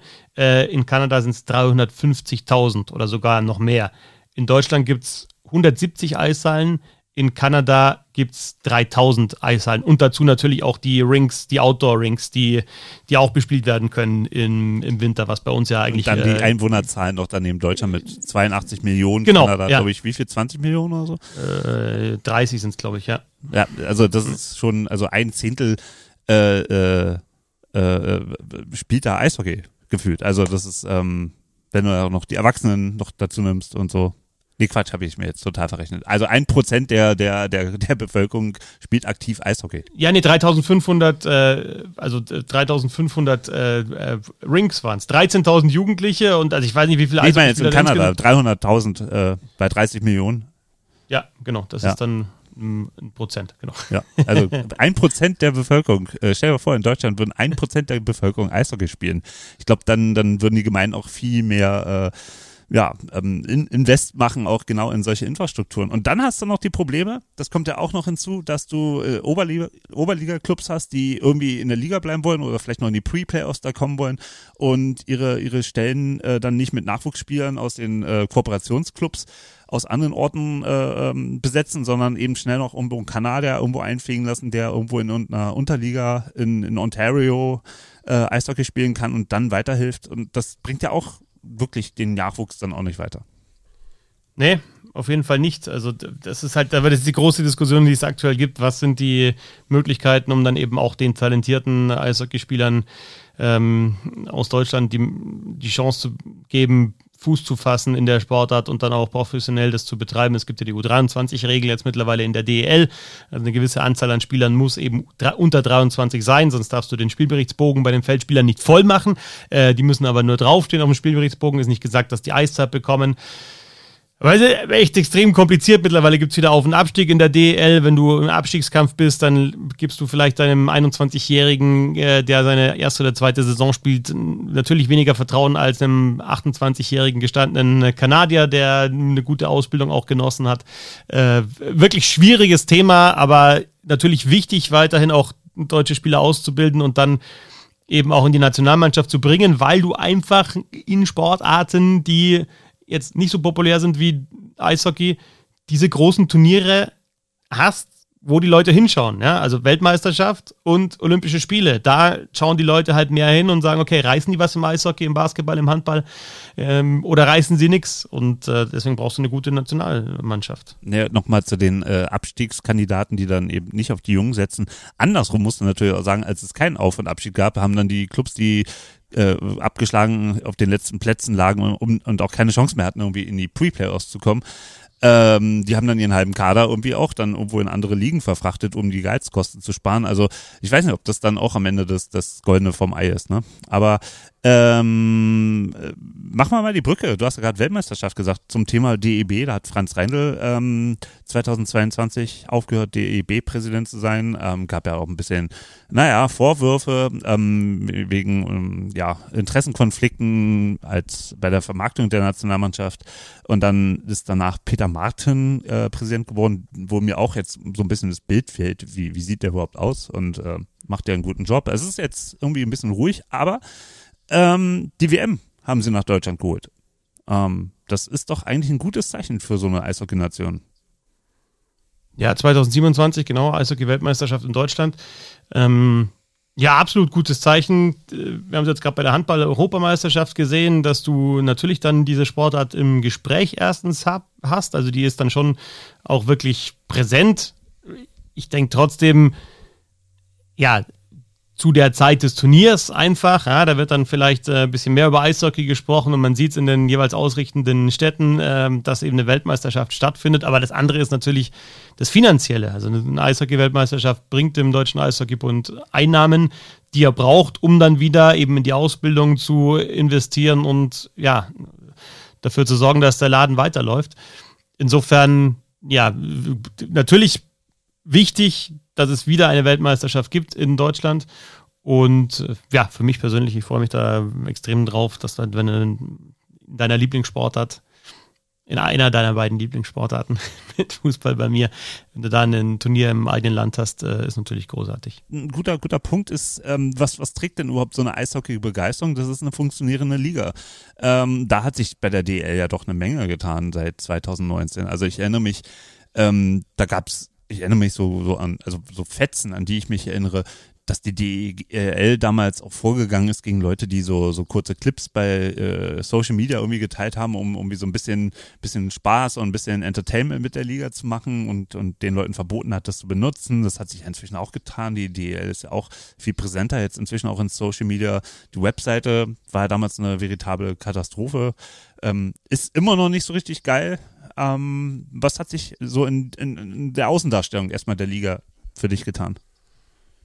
Ja, jetzt gerade wurden ja die Zahlen veröffentlicht. Ähm, erstens mal, wie viele Leute ins Stadion gehen und ja, wie viele Leute auch bei Magenta Sport diese Liga verfolgen. Und es gibt ja da Rekordzahlen, also was die Zuschauerzahlen anbelangt, äh, über 7000 im Schnitt pro Spiel. Du hast natürlich vorne die, die Kölner Haie, die, die, die ersten Spiele aus, die halt in Windeseile 100.000 Zuschauer hatten. Was ist denn da los? Warum gehen da auf einmal, also die, die Mannschaft gewinnt ja keinen, keinen Blumentopf und trotzdem rennen die alle jetzt zu den Ja, aber in, in, in, dieser Saison war schon Euphorie da oder ist weiterhin Euphorie da, dass es mal wieder klappen könnte mit zumindest mal einem längeren Playoff-Run. Und die Mannschaft spielt jetzt auch, also würde ich sagen, besser als äh, in den vergangenen Jahren, auch spektakulärer als in den vergangenen Jahren. Und irgendwie haben sie es auch geschafft, so ja, diese Eishockey-Begeisterung, die es einfach gibt, in der Stadt wieder aufleben zu lassen. Es ist einfach die größte Arena auch in Deutschland äh, und äh, irgendwie so gehört es vielleicht dann auch so ein bisschen zur Identität als Haie-Fan, da dann zu sagen, okay, die machen wir voll und wir sind auf jeden Fall in der Beziehung da ganz vorne mit dabei, auch wenn uns jetzt vom sportlichen Erfolg Berlin, Mannheim, München den Rang abgelaufen haben. Aber also nicht nur in Köln, also alle Mannschaften haben höhere Zuschau Zuschauerzahlen, höheren Schnitt als in der vergangenen Saison. Äh, die Zahlen bei Magenta Sport, bei den Streams sind sehr, sehr gut. Äh, Social Media hast du schon angesprochen, die, die, die Clips, die, die gehen auch äh, richtig gut. Also insofern ähm, glaube ich einfach, dass da in den letzten Jahren schon auch ganz gute Arbeit gemacht worden ist. Ähm, eine gute Partnerschaft, denke ich, von Liga und, und eben dann Magenta Sport oder, oder Thingspool, der, der produzierenden Firma, ähm, da auch diese Partnerschaft verlängert, also auch da aus meiner Sicht die richtige Entscheidung getroffen und zu sagen, okay, wir bleiben dabei, wir nehmen jetzt nicht irgendwie den, den, den, den neuesten heißen Scheiß äh, und lassen Eishockey da übertragen, sondern wissen, was Magenta Sport da die letzten Jahre auch gemacht hat. Äh, ich finde auch die Qualität der Übertragung ist gut. Es gibt eine Konferenz am Freitagabend, äh, die wirklich super ist zum Anschauen. Es gibt äh, alle zwei Wochen die Eishockey-Show am Montag, die produziert wird, wo, wo Gäste dann auch da sind aus der Liga, Gesprächspartner. Ähm, ja, ich finde, die Liga wird, also geht natürlich immer noch mehr, ja, also, äh, aber ich finde, die Liga wird ganz gut abgebildet und man kann es gut verfolgen. Und ich glaube, als Eishockey-Fan kann man zufrieden sein, was, was eben stimmungsmäßig äh, und auch vom Sportlichen in den Stadien passiert und eben auch, wie man das Ganze äh, im Fernsehen verfolgen kann. Also wen du meiner Meinung nach noch vergessen hast, ist tatsächlich auch noch Penny, die als als Ligasponsor natürlich Absolut. auch ähm, wirklich, also damals haben wir eine Überraschung waren was, also da haben ja auch einige gelacht, so haha Penny, hm, Supermarkt billig, hm. aber äh, ist doch ein wirklich guter guter Partner, also muss ich muss ich sagen. Wie kommt das bei dir so an? Ja, also im ersten Moment habe ich mir auch gedacht, okay, interessant, ähm, äh, eben so, so ein Supermarkt als eben als Namenssponsor zu haben. Ich, die, die Aktionen sind dann am ersten Moment so ein bisschen gewollt rübergekommen. Ja, du kannst dann irgendwie, äh, keine Ahnung, äh, irgendwelche äh, Pommes beziehungsweise ähm, äh, irgendwie Tiefkühlprodukte in Puckform oder sonst was dann kaufen. Aber logisch, du, du musst ja irgendwie dann auch die Beziehung herstellen zu der Sportart und ja, äh, auch da eine längerfristige Zusammenarbeit. Da ähm, steckt dann auch wieder Geld dahinter, Sponsoring und ja, insofern war das, glaube ich, auch eine ganz gute Business-Entscheidung. Und du hast damals zusammen mit, ich glaube, Patrick Ehrlechner die Eismeister gemacht. Also so medial ist ja dann auch eine Menge in der Zeit passiert, seit 2019. Auch schon ein bisschen davor. Also Shorthand News hat, glaube ich, angefangen vom Video auf, auf Podcast umzustellen, 17. Ähm, damals gab's noch andere Formate, ich erinnere mich, äh, na klar, hier, wie heißen sie, ähm, ähm, Connection aus Kassel für zweite Liga Eishockey. Ähm, das hat jetzt nicht sehr viel mit DEL zu tun. Dann gab's noch hier, äh, die, wie heißen sie, die, die verrückten Typen, die alle vier Jahre im Podcast veröffentlichen. Äh, Pausentee. Pausentee, genau. Äh, also auch irgendwie so, so ein Türöffner, ja, so ein bisschen auch mehr mit äh, Humor der, die ganzen Sachen zu begleiten. Ähm, ja, und dann gab's dann Hauptstadt-Eishockey mit äh, Tom Kanzok und seinen Kumpels. Das gibt's ja leider auch nicht mehr, weil alle drei inzwischen bei den Eisbären gefühlt angestellt sind. Ähm, und du hast ja auch mit Tom Kanzok was gemacht. Ähm, wie hat sich das also Programm inzwischen für, für potenzielle Eishockey-Fans, die der Eishockey, äh, dem Eishockeysport entgegentreten wollen, ähm, verbreitert, vertieft? Wie, wie nimmst du das wahr? Was, was gibt es da so alles? Ja, da ist auch viel passiert. Also du hast äh, übergreifende Podcasts, die sich mit, mit der kompletten Sportart beschäftigen, jetzt mit, mit, mit DL, NHL vielleicht auch. Du hast zu allen Clubs, glaube ich, mittlerweile auch, ähm, also weil jetzt nicht DL2, ob alle einen haben, aber, aber DL, äh, da ein Podcast von, von Vereinspodcast, auch auf in sozialen Medien, ähm, die ähm, Fans, die, die ähm, die ein bisschen tiefer reingehen auch und eben dann auch äh, die Spiele ihrer Mannschaft dann jeweils analysieren. Äh, Iceblock ähm, äh, mit, äh, ich glaube, über 20.000 Followern auf Instagram ähm, mit, mit Informationen aus der Sportart. Also da tut sich auch echt weiterhin sehr, sehr viel und ja, das hat sich ganz gut entwickelt, finde ich, in den vergangenen Jahren und ähm, also ich kenne mich jetzt natürlich im Basketball und im Handball nicht so aus, was da passiert, aber ich denke, da ist Eishockey schon in der Beziehung echt gut dabei im Vergleich. Ja, gibt auch noch die äh, Eishockey-Show, ne, was ja auch als Podcast gestaltet ist. Inzwischen kann man es ja auch im Fernsehen gucken.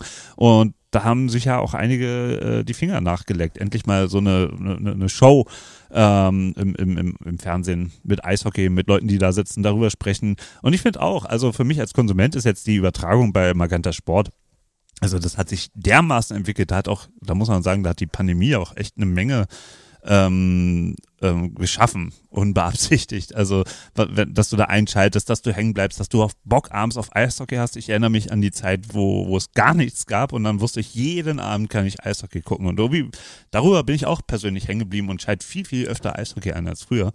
Ähm, und ja, die Konferenz ist natürlich auch, auch gut gemacht. Ja, also das muss man sagen, das, ähm, das ist ein breites Angebot. Ich finde auch die Präsentation allgemein ist, ist ansehnlich, also auch aus optischen, ja, ansehnlichen, ästhetischen Gründen finde ich es einfach schön gemacht.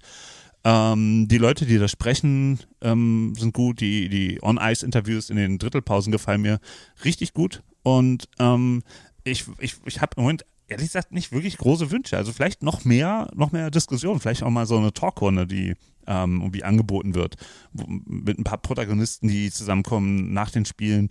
Ähm, auch mal vielleicht einen durchgeschwitzten Trainer, der, der noch auf 180 ist und einfach mal ein bisschen, bisschen, bisschen abtasten, was, was der zu sagen hat.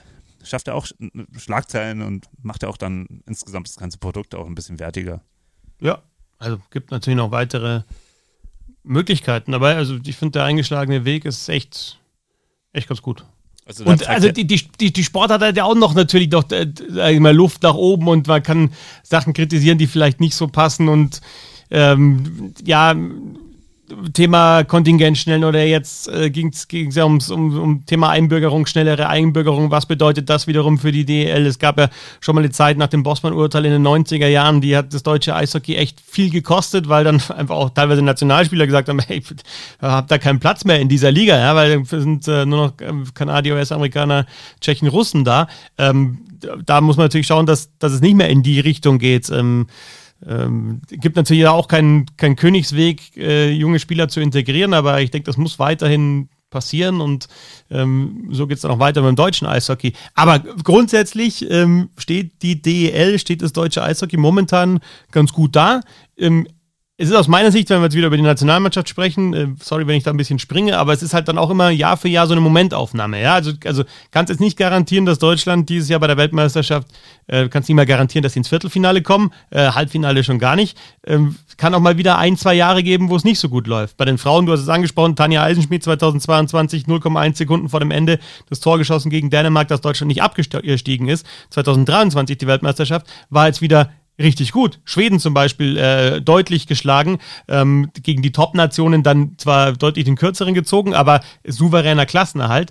Ähm, auch eine Momentaufnahme und ich finde aber, wenn man die aneinander reiht, die Momentaufnahmen, dann sieht man, die Entwicklung ist schon, schon in Ordnung und das muss aber dazu führen, dass man dranbleibt und da weitermacht und nicht sagt, ja, okay, gut, haben wir jetzt Eishockey in Deutschland, super, haben wir unseren Job gemacht, sondern der muss natürlich weitergehen. Du hast ja einfach bei den Eishockey-Weltmeisterschaften immer die Lotterie, welche Clubs in der NHL scheiden vorher aus oder kommen nicht in die Playoffs und dann kannst du ungefähr dir auch zusammenbauen, wer dann äh, bei der WM äh, auf dem Eis stehen könnte. Ähm, das macht es natürlich auch für Deutschland, gerade wenn man davon abhängig ist, dass die Superstars aus der NHL kommen, ähm, immer so ein bisschen schwierig. Ja, man hofft ja dann fast schon, dass die in der NHL früh ausscheiden, damit die Weltmeisterschaft ein bisschen besser läuft.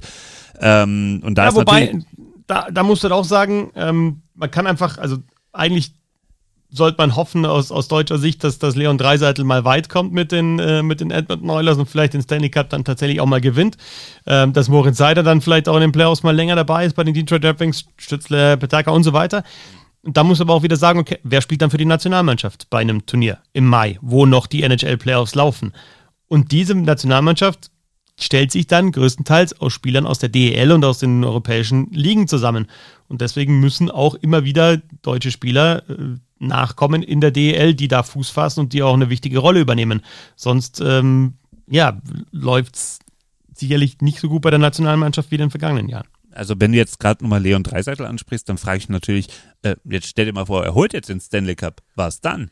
So, dann hat er einen Stanley Cup gewonnen. Aber da musst du natürlich auch als äh, deutscher Eishockeybund als aus der Liga äh, Kapital rausschlagen und sagen, ey, guck mal, wenn ihr euch anstrengt, könnt sogar ihr MVP werden und dann den Stanley Cup holen. Ähm, ich meine, es gibt ja inzwischen einige deutsche Spieler, die den Stanley Cup mit nach Hause gebracht haben, Grubauer, Kühnhackel und so weiter. Ähm, also das ist ja schon nicht schlecht, aber den Stanley Cup als bester Spieler zu gewinnen, ist halt einfach doch nochmal, ähm, ja, das, das ist das Beste, was eigentlich dem deutschen Eishockey dann passieren kann. Und dann musst du auch sagen, wenn der schon den Stanley Cup, dann müssen wir da was draus machen. Weil, äh, gut, gewinnt er ihn einmal. So, und dann? Das ist äh, einfach noch eine offene Frage. Es muss ja auch einen Plan irgendwie in der Schublade geben, wenn der mal den Stanley Cup gewinnt. Wie, wie können wir daraus Kapital schlagen? Wie können wir, guck mal, die, die Basketball-Bundesliga bewirbt sich jetzt mit ähm, die Liga mit den meisten Weltmeistern. Und ähm, das ist, klingt zwar erstmal ein bisschen komisch, wenn man weiß, dass die besten Spieler der Welt äh, nicht in der Bundesliga spielen, sondern in der NBA. Aber ir irgendwie irgendwas muss man daraus machen und auch, äh, vielleicht muss auch Leon Dreiseitel im Fall der Fälle dann auch dazu verpflichtet werden, irgendwie so ein bisschen ähm, mehr Botschafter auch fürs deutsche Eishockey dann äh, zu werden. Um, er muss auch bereit sein, vielleicht ein Gesicht davon zu werden. Ich könnte mir vorstellen, so wie du gerade lächelst, äh, dass er dazu wahrscheinlich nicht so ganz bereit ist, aber irgendwas. Das ist immer das, ja, aber es ist immer das Problem mit, mit Eishockey, ne? Es ist halt so eine Sportart, alle immer humble, zurückhaltend, gar nicht so viel Lust auf dieses große Brimborium. Uh, aufs Scheinwerferlicht. Ist aber nicht nur im deutschen Eishockey so, sondern allgemein. Und aber, weil du gesagt hast, beim DEB muss da ein Plan in der Schublade liegen, der liegt da sicherlich nicht, aber logisch muss man äh, dann irgendwie versuchen, so einen Stanley Cup, wenn er denn tatsächlich gewonnen wird von Leon Dreisattel, auch zu nutzen. Aber grundsätzlich ist es ja auch so, dass, denke ich, dann junge Eishockeyspielerinnen und Eishockeyspieler schon sehen, okay, jetzt also Dreiseitel ist für die natürlich eine Identifikationsfigur. Ist ja völlig klar, der spielt so gut Eishockey. Das ist ein Deutscher, der äh, Topscorer und MVP geworden ist in der besten Eishockeyliga der Welt. Natürlich schauen die zudem auf. Und äh, ja, wenn diese Stars dann auch entsprechend präsentiert werden oder sich selber präsentieren, hat das, denke ich, schon eine Sogwirkung dann auch für den Nachwuchs. Ähm, und da sind auch Magazine, die man am, am Bahnhof kaufen kann. Ja, ich habe hier Dump and Chase mal kurz rausgeholt. Ja, das, ich dachte erst, oh, das ist ja Leon Dreiseitel. Nein, das ist Patrick Reimer. Ähm, äh, könnte vielleicht als, vielleicht sollte Patrick Reimer mal durch Edmonton laufen mit, mit dem Outfit. Ähm, vielleicht kriegt er ein paar Anfragen. Komm, Leon, ein Foto. Äh, das ist auch wichtig, ja. Also was, was die auf die Beine gestellt haben, war ja auch am Anfang so ein bisschen die Kritik, dass, ah, einer ist ja beim DEB irgendwie äh, irgendwo involviert und können die dann überhaupt äh, unabhängigen Journalismus machen. Also inzwischen ist ja Dump and Chase auch, glaube vier Jahre oder so am Kiosk und ähm, sowas ist so wichtig. Also das ist ja auch eine Entwicklung im Eishockey in den letzten fünf Jahren, ähm, die mir persönlich sehr, sehr gut gefällt. Dann hast du halt auch die, die, die Poster, die sich Kids an die Wand hängen können. Dann ähm, sieht man ja auch irgendwie Kinder malen da irgendwas und ähm, ja, und äh, wie siehst du diese Entwicklung? Also müsste da noch viel mehr sein oder reicht das jetzt erstmal? Ah, da geht schon auch noch mehr, würde ich sagen. Aber also ich habe es vorhin bei den sozialen Medien und Podcasts nicht angesprochen, weil ich wusste, das wird nochmal ein eigener Punkt. Also Dump Chase, Magazin, auf jeden Fall wichtig, dass es sowas gibt und wirklich auch gut recherchierte, längere Geschichten, schöne Bilder drin, auch so ein bisschen was zum Wegsnacken, ja, so ein bisschen Richtung Elf Freunde, wo man auch mal ein bisschen was Lockeres, auch mal so kurze Rubriken, äh, wo man wirklich ja, schmökern kann in diesem Heft. Das finde ich schon richtig gut. Die Eishockey News hat sich super entwickelt in den vergangenen Jahren, finde ich. Also da kriegst du natürlich, du kriegst immer zu allen DL und DL2 Clubs kriegst du so eine kurze Übersicht, aber du kriegst jetzt auch vorne in dem Teil längere Geschichten, die auch aufwendiger recherchiert sind und auch ja mal Themen weg vom Eis dann eben aufgreifen. Ähm, insofern gerade was so, ja, so, so Lesestoff anbelangt und eben Magazine, Zeitungen, ja, auch gut, äh, Vorschauhefte ähm, auf die Saison.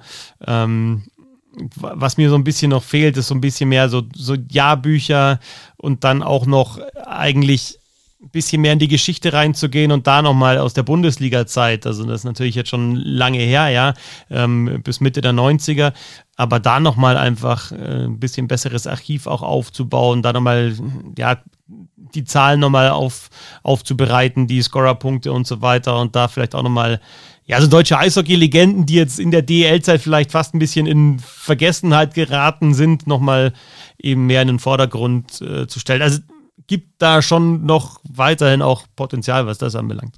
Ähm, könnte ja daran liegen, dass die auch die Bundesliga nicht so mm, in den Fokus nehmen, weil die Bundesliga eben auch keine Erfolgsgeschichte am Ende war und die DEL ja alles probiert ja auch gerade sich als Erfolgsgeschichte im Moment zu, zu inszenieren. Und die hatten ja natürlich auch am Anfang Probleme. Du hattest ja auch tausend verschiedene Modi, wie die gespielt haben, mit, mit 18 Mannschaften, mit 16, dann waren es 15, dann gab es Absteiger, dann war keiner Absteiger, dann ist hier der pleite gegangen, dann ist Landshut nach Hamburg und also das ist auch eine, eine wechselhafte Geschichte und jetzt gerade habe ich das Gefühl, jetzt ist so, so, eine, so eine Phase der Stabilität drin ähm, und, und jetzt kommt natürlich der Auf- und Abstieg dazu ähm, der sich ja in den letzten Jahren auch ähm, ähm, ja wieder eingegliedert hat. Ähm, was ja auch erstmal wieder funktionieren muss. Du siehst ja auch, die Krefelder kriegen es irgendwie nicht so richtig hin, oben anzuklopfen. Ein Team wie die Kasse Huskies, die letztes Jahr äh, eigentlich ja vom, vom Papier her auch vom gesamten Verlauf der Saison irgendwie das äh, hätten packen müssen aufzusteigen, dann wäre jetzt Augsburg in der zweiten Liga. Und, und das ist ja natürlich auch irgendwie komisch, dass eine Mannschaft, die auf Platz 1 steht, äh, am Ende nicht aufsteigt. Das ist ja auch noch irgendwie befremdlich. Also das muss ich auch noch erstmal wieder so ein bisschen in Schwung bringen. Und ähm, wie siehst du das? Also dieser Modus ist echt schwierig, finde ich. Also das, wir haben jetzt aktuell einen brutal spannenden Abstiegskampf. Also ich, an so eine spannende Saison kann ich mich nicht erinnern. Und die gab es halt wirklich auch noch nicht. Also jetzt seit, seit Rückkehr des Abstiegs, dass du da einfach mehrere Mannschaften hast, die auch da hinten drin hängen. Also es kann jetzt ja noch alles passieren von äh, 14 bis 10, vielleicht sogar bis 9 können noch alle Mannschaften auf dem letzten Tabellenplatz landen und dann ja entweder absteigen oder nicht. Und das ist schon ein Unding, dass du letzter wirst und der letzte ist der Absteiger, aber du weißt es dann, wenn die Hauptrunde vorbei ist, gar nicht, ob du abgestiegen bist, sondern musst erst warten, ob es einen DL2-Meister gibt, der auch wirklich aufstiegsberechtigt ist, also der die Kriterien für die Teilnahme einer DL-Saison eben dann auch ähm, ähm, bieten kann. Äh, letztes Jahr hat es ja nicht geklappt. Also alle haben damit gerechnet, dass Kassel die, die Hauptrunde dominiert haben, dann auch äh, DL2-Meister wird. Äh, sind sie nicht geworden, sind im Halbfinale ausgeschieden und das hat bedeutet, dass dann die Augsburger Panther die Vorletzter geworden sind, nicht abgestiegen und nur die Bietigam Steelers. Also das kannst du genau, ja genau, also das kannst du auch keinem so wirklich irgendwie erklären, der, der, der nicht aus dem Eishockey kommt. Ja, der letzte steigt ab, aber nur wenn einer von diesen vier Mannschaften, also in dem Fall jetzt äh, momentan äh, Kassel, Dresden, Bietigam und Krefeld, wenn eine dieser vier Mannschaften Meister wird und zwar nicht erster nach der Hauptrunde, sondern Meister, also nach den Playoffs, erst dann ist eben der letzte der, der DL abgestiegen. Also ich habe es versucht jetzt zu erklären, wer da vorher nicht Bescheid wusste, hat es sicherlich nicht verstanden, weil es einfach zu kompliziert ist. Und mhm. weil es natürlich auch nicht sein kann. Und dieses Thema Abstieg wird jetzt auch aktuell wieder, wieder ein bisschen heißer diskutiert, weil es natürlich, ja, für die Mannschaft, die wirklich runtergeht, also Bietigheim ist letztes Jahr abgestiegen, die sind jetzt letzter in der DL2. Das heißt, es kann sein, dass die wirklich durchgereicht werden in die Oberliga und dann aus dem, äh, zumindest auf dem Papier, professionellen Eishockey erstmal raus sind. Also das ist, äh, und wenn du seit seit Beginn der DEL äh, in, in der, wirklich in der Liga spielst, wie zum Beispiel die Augsburger Panther und die Nürnberg Ice die jetzt aktuell in Abstiegsgefahr sind und dann darunter musst, äh, ist ja, schwierig für den Standort dann, ähm, schwierig für die Sponsorensuche und äh, nicht gesagt, dass du dann so schnell wieder raufkommst in die DL. Ja, aber das haben die doch alle gewusst, als sie die Verträge gemacht haben. Also insofern, ja. äh, also nochmal zu dem, dass, dass der Erste nicht aufsteigt. Ähm, ein Fußballfan oder jemand, der, der der Regionalliga guckt, der weiß ja, der der der Erste ist vielleicht nicht für die äh, für den Aufstieg in die in die dritte Liga berechtigt, weil er keine Lizenz dafür hat, dann steigt der Zweite auf. Also das wollten die ja nicht. Ja, um halt eben noch ein Sicherheitsnetz einzubauen, dass der Verein aus der DEL eben nicht absteigen kann äh, unter Umständen.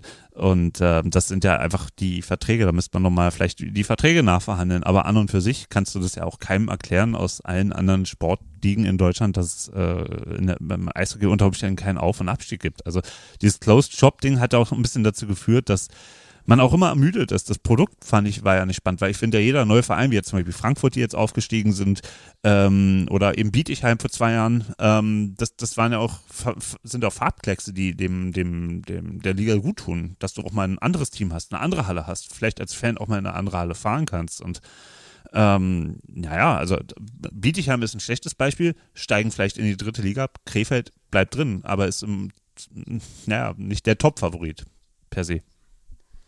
Ja, also du hast jetzt alle Kriterien oder Argumente für eine Abstiegsregelung genannt und sehe ich ja auch ganz genauso. Nur es gibt eben dann eben auch die Argumente zu sagen, nee, das muss jetzt ein, einfach eine geschlossene Liga sein und wer drin ist, muss auch kalkulieren können, ähm, dass es auch die nächsten Jahre DL-Eishockey an dem Standort gibt. Das ist halt die Überlegung der, der, der Gesellschafter in der, in der DL. Und für beide Seiten gibt es Argumente und äh, wir haben über das Nachwuchs-Eishockey auch gesprochen in Deutschland.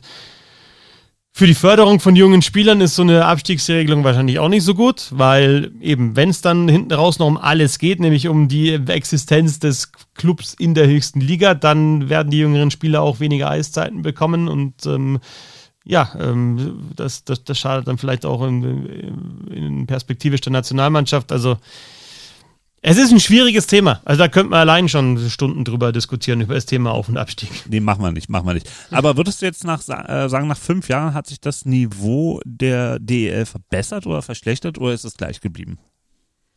Also das sportliche Niveau der Spiele. Das, also du, man kennt halt in Deutschland einfach dieses Niveau, man kennt diese Liga und ich finde die Liga gut so, wie sie ist. Ja, du kannst bei keinem Spiel vorher sagen, wer wird das gewinnen. Es gibt einen, teilweise einen Favoriten, aber äh, es gibt äh, auch oft den Fall, dass der Letzte den Ersten schlägt. Hat auch damit zu tun, dass es einfach 52 Spiele äh, gibt und dann auch die Playoffs und du nicht alle 52 Spiele dann Vollgas gibst und dann vielleicht auch mal als Favorit dir ein Bein stellen lässt, aber trotzdem ist die Liga interessant. Ähm, was jetzt die Qualität anbelangt, also es kommen natürlich keine Mitte 20-jährigen Top-Spieler aus dem Ausland, obwohl das jetzt auch ein bisschen mehr geworden ist. Also teilweise 24, 25, 26-jährige Kanadier, US-Amerikaner und so weiter kommen. Ähm, diesen Trend gibt es so ein bisschen, aber oft sind das dann Spieler, die eine große Karriere hatten und dann halt nochmal auch ein paar Jahre in Europa spielen. Ja, also, aber die sind dann nicht in, in der Blütezeit ihrer Karriere. Das bedeutet für das Niveau der Liga, dass es sicherlich höher sein könnte, ja, dass sicherlich ähm, ähm, diese Spieler, die vielleicht noch in der Blütezeit ihrer Karriere sind, uns nicht mehr in die NHL schaffen oder in die AHL, dann halt eher in Schweden, Finnland, vielleicht noch der Schweiz spielen, dass die Qualität dieser Ligen schon noch höher ist. Sieht man auch immer wieder in der Champions Hockey League, wo die finnischen, schwedischen Mannschaften in der Saison ist ein bisschen anders, aber normalerweise sehr, sehr weit kommen. Wenn du die Quervergleiche jetzt in der Saison gehabt hast zwischen deutschen und, und Schweizer Mannschaften zum Beispiel, da war das Tempo bei den Schweizer Mannschaften noch höher. Also da ist das Niveau ähm, höher, wird ein Eishockey, ein bisschen anderes Eishockey gespielt, schnelleres Eishockey, vielleicht noch ein bisschen technisch ähm, herausforderndes Eishockey. Aber äh, die, die, die EL hat den Vorteil eben, dass es eine, eine, eine recht ausgeglichene Liga ist, ist in der Saison so ausgeglichen wie, wie selten zuvor. Und also man kann natürlich auch mit im Schnitt über 7000 Zuschauern wuchern, weil es schon einfach geil ist, ein DL-Spiel im Stadion anzuschauen. Und da geht's jetzt, da gehst du ja auch nicht hin als Fan und zu sagen, wow, wie hoch ist jetzt das Niveau, sondern du willst eine gute Stimmung im Stadion haben und du willst ein spannendes, äh, packendes, hartes, schnelles Spiel haben. Und das kriegst du. Ähm, du hast gerade noch die Meistens. Champions Hockey League angesprochen. Ähm, wie hat sich das Produkt entwickelt? Ja, verstehe ich nicht ganz, warum dann, warum das nicht, ähm, ja, nicht so gut funktioniert. Also äh, es wird immer es wird präsenter, würde ich sagen, aber es ist, also teilweise geht es wirklich sogar mir so, dass ich jetzt vergesse, oh, heute ist ja ein Champions Hockey League Spieltag, Dienstag oder Mittwoch. Ne? Ähm, wird jetzt ein Fußballfan bei der Fußball Champions League nie passieren. Ja? Das ist einfach ein absolutes Highlight, dass da Dienstag, no Mittwoch way. einfach, genau, no der Champions League ist, das ist völlig klar. Ähm, Liegt vielleicht dran, dass es halt eben äh, eher wie so ein Saisonvorbereitungsturnier wirkt, was so, was so in die Saison rein, rein äh, blendet, aber eigentlich muss doch so ein Ding so über die Saison ähm, weiterlaufen und ich glaube und einfach, dass sein. ja, aber ich glaube einfach, dass dass ein deutscher Eishockey-Fan genauso, aber wie ein schwedischer, ein Schweizer Eishockey-Fan, das funktioniert ja in den anderen Stadien, in den anderen Ländern auch nicht. Also das sind die Stadien deutlich leerer als in der Liga, wie genauso in Deutschland. Nicht in erster Linie daran interessiert ist, ein, ein möglichst ein Eishockeyspiel auf möglichst hohem Niveau zu sehen, sondern einfach das, was er, was er oder sie kennt. Also du gehst dann einfach, du willst mit München gegen Augsburg spielen, weil du weißt, es ist ein Derby, da geht's heiß her und da geht's auch auf den Rängen heiß her und natürlich ist für München dann äh, Skellefteå oder äh, Pardubice oder ähm, Rapperswil oder Genf ein stärkerer Gegner und das Eishockeyspiel ist besser und ich sage jetzt wirklich als, als, als neutraler Beobachter, es gibt nichts Geileres als diese Spiele. Ich, ich gehe in ein Eishockeyspiel, um natürlich auch ein gutes Niveau zu sehen. Ähm, und ich verstehe es nicht, warum warum das der, der gemeine Eishockey-Fan nicht macht. Wobei ich verstehe es eigentlich schon, weil du hast halt schon 26 Heimspiele dann deiner Mannschaft in der Liga. Du hast dann noch die Playoffs mit dazu. Ähm, irgendwann reicht's auch. Ne? Du hast dann hast teilweise die schon Geschichten mit diesen Vereinen. Genau, du, genau. Die du hast gegen genau. Rapperswil, da, da fehlt. Genau. Weißt du, du, du guckst nicht so zurück Ja. wie früher Bayern Atletico. Da weiß jeder sofort. Äh, Nein, nee, Europapokal genau, ist halt nicht gewachsen, genau, ist nicht gewachsen und ist einfach nicht das, äh, das, was die Fans kennen. Das andere kennen sie, die spielen schon seit Jahren eben gegen diese anderen Mannschaften, die wissen, okay, da gibt's wieder eine Niederlagenserie oder da gab's dann irgendwie schon mal eine Auseinandersetzung in einem Spiel davor und da wissen sie, das wird wieder hochkochen und so. Das hat alles mit Emotionen dann zu tun und, und äh, ja, mit, mit Entertainment auch und ähm, nur das Spiel, ich sage jetzt nur, wirklich in Anführungsstrichen, reicht halt auch nicht im Stadion. Ne? Du willst immer mehr als, als ein hochklassiges Spiel. Also zumindest der, der durchschnittliche Fan, würde ich jetzt mal behaupten.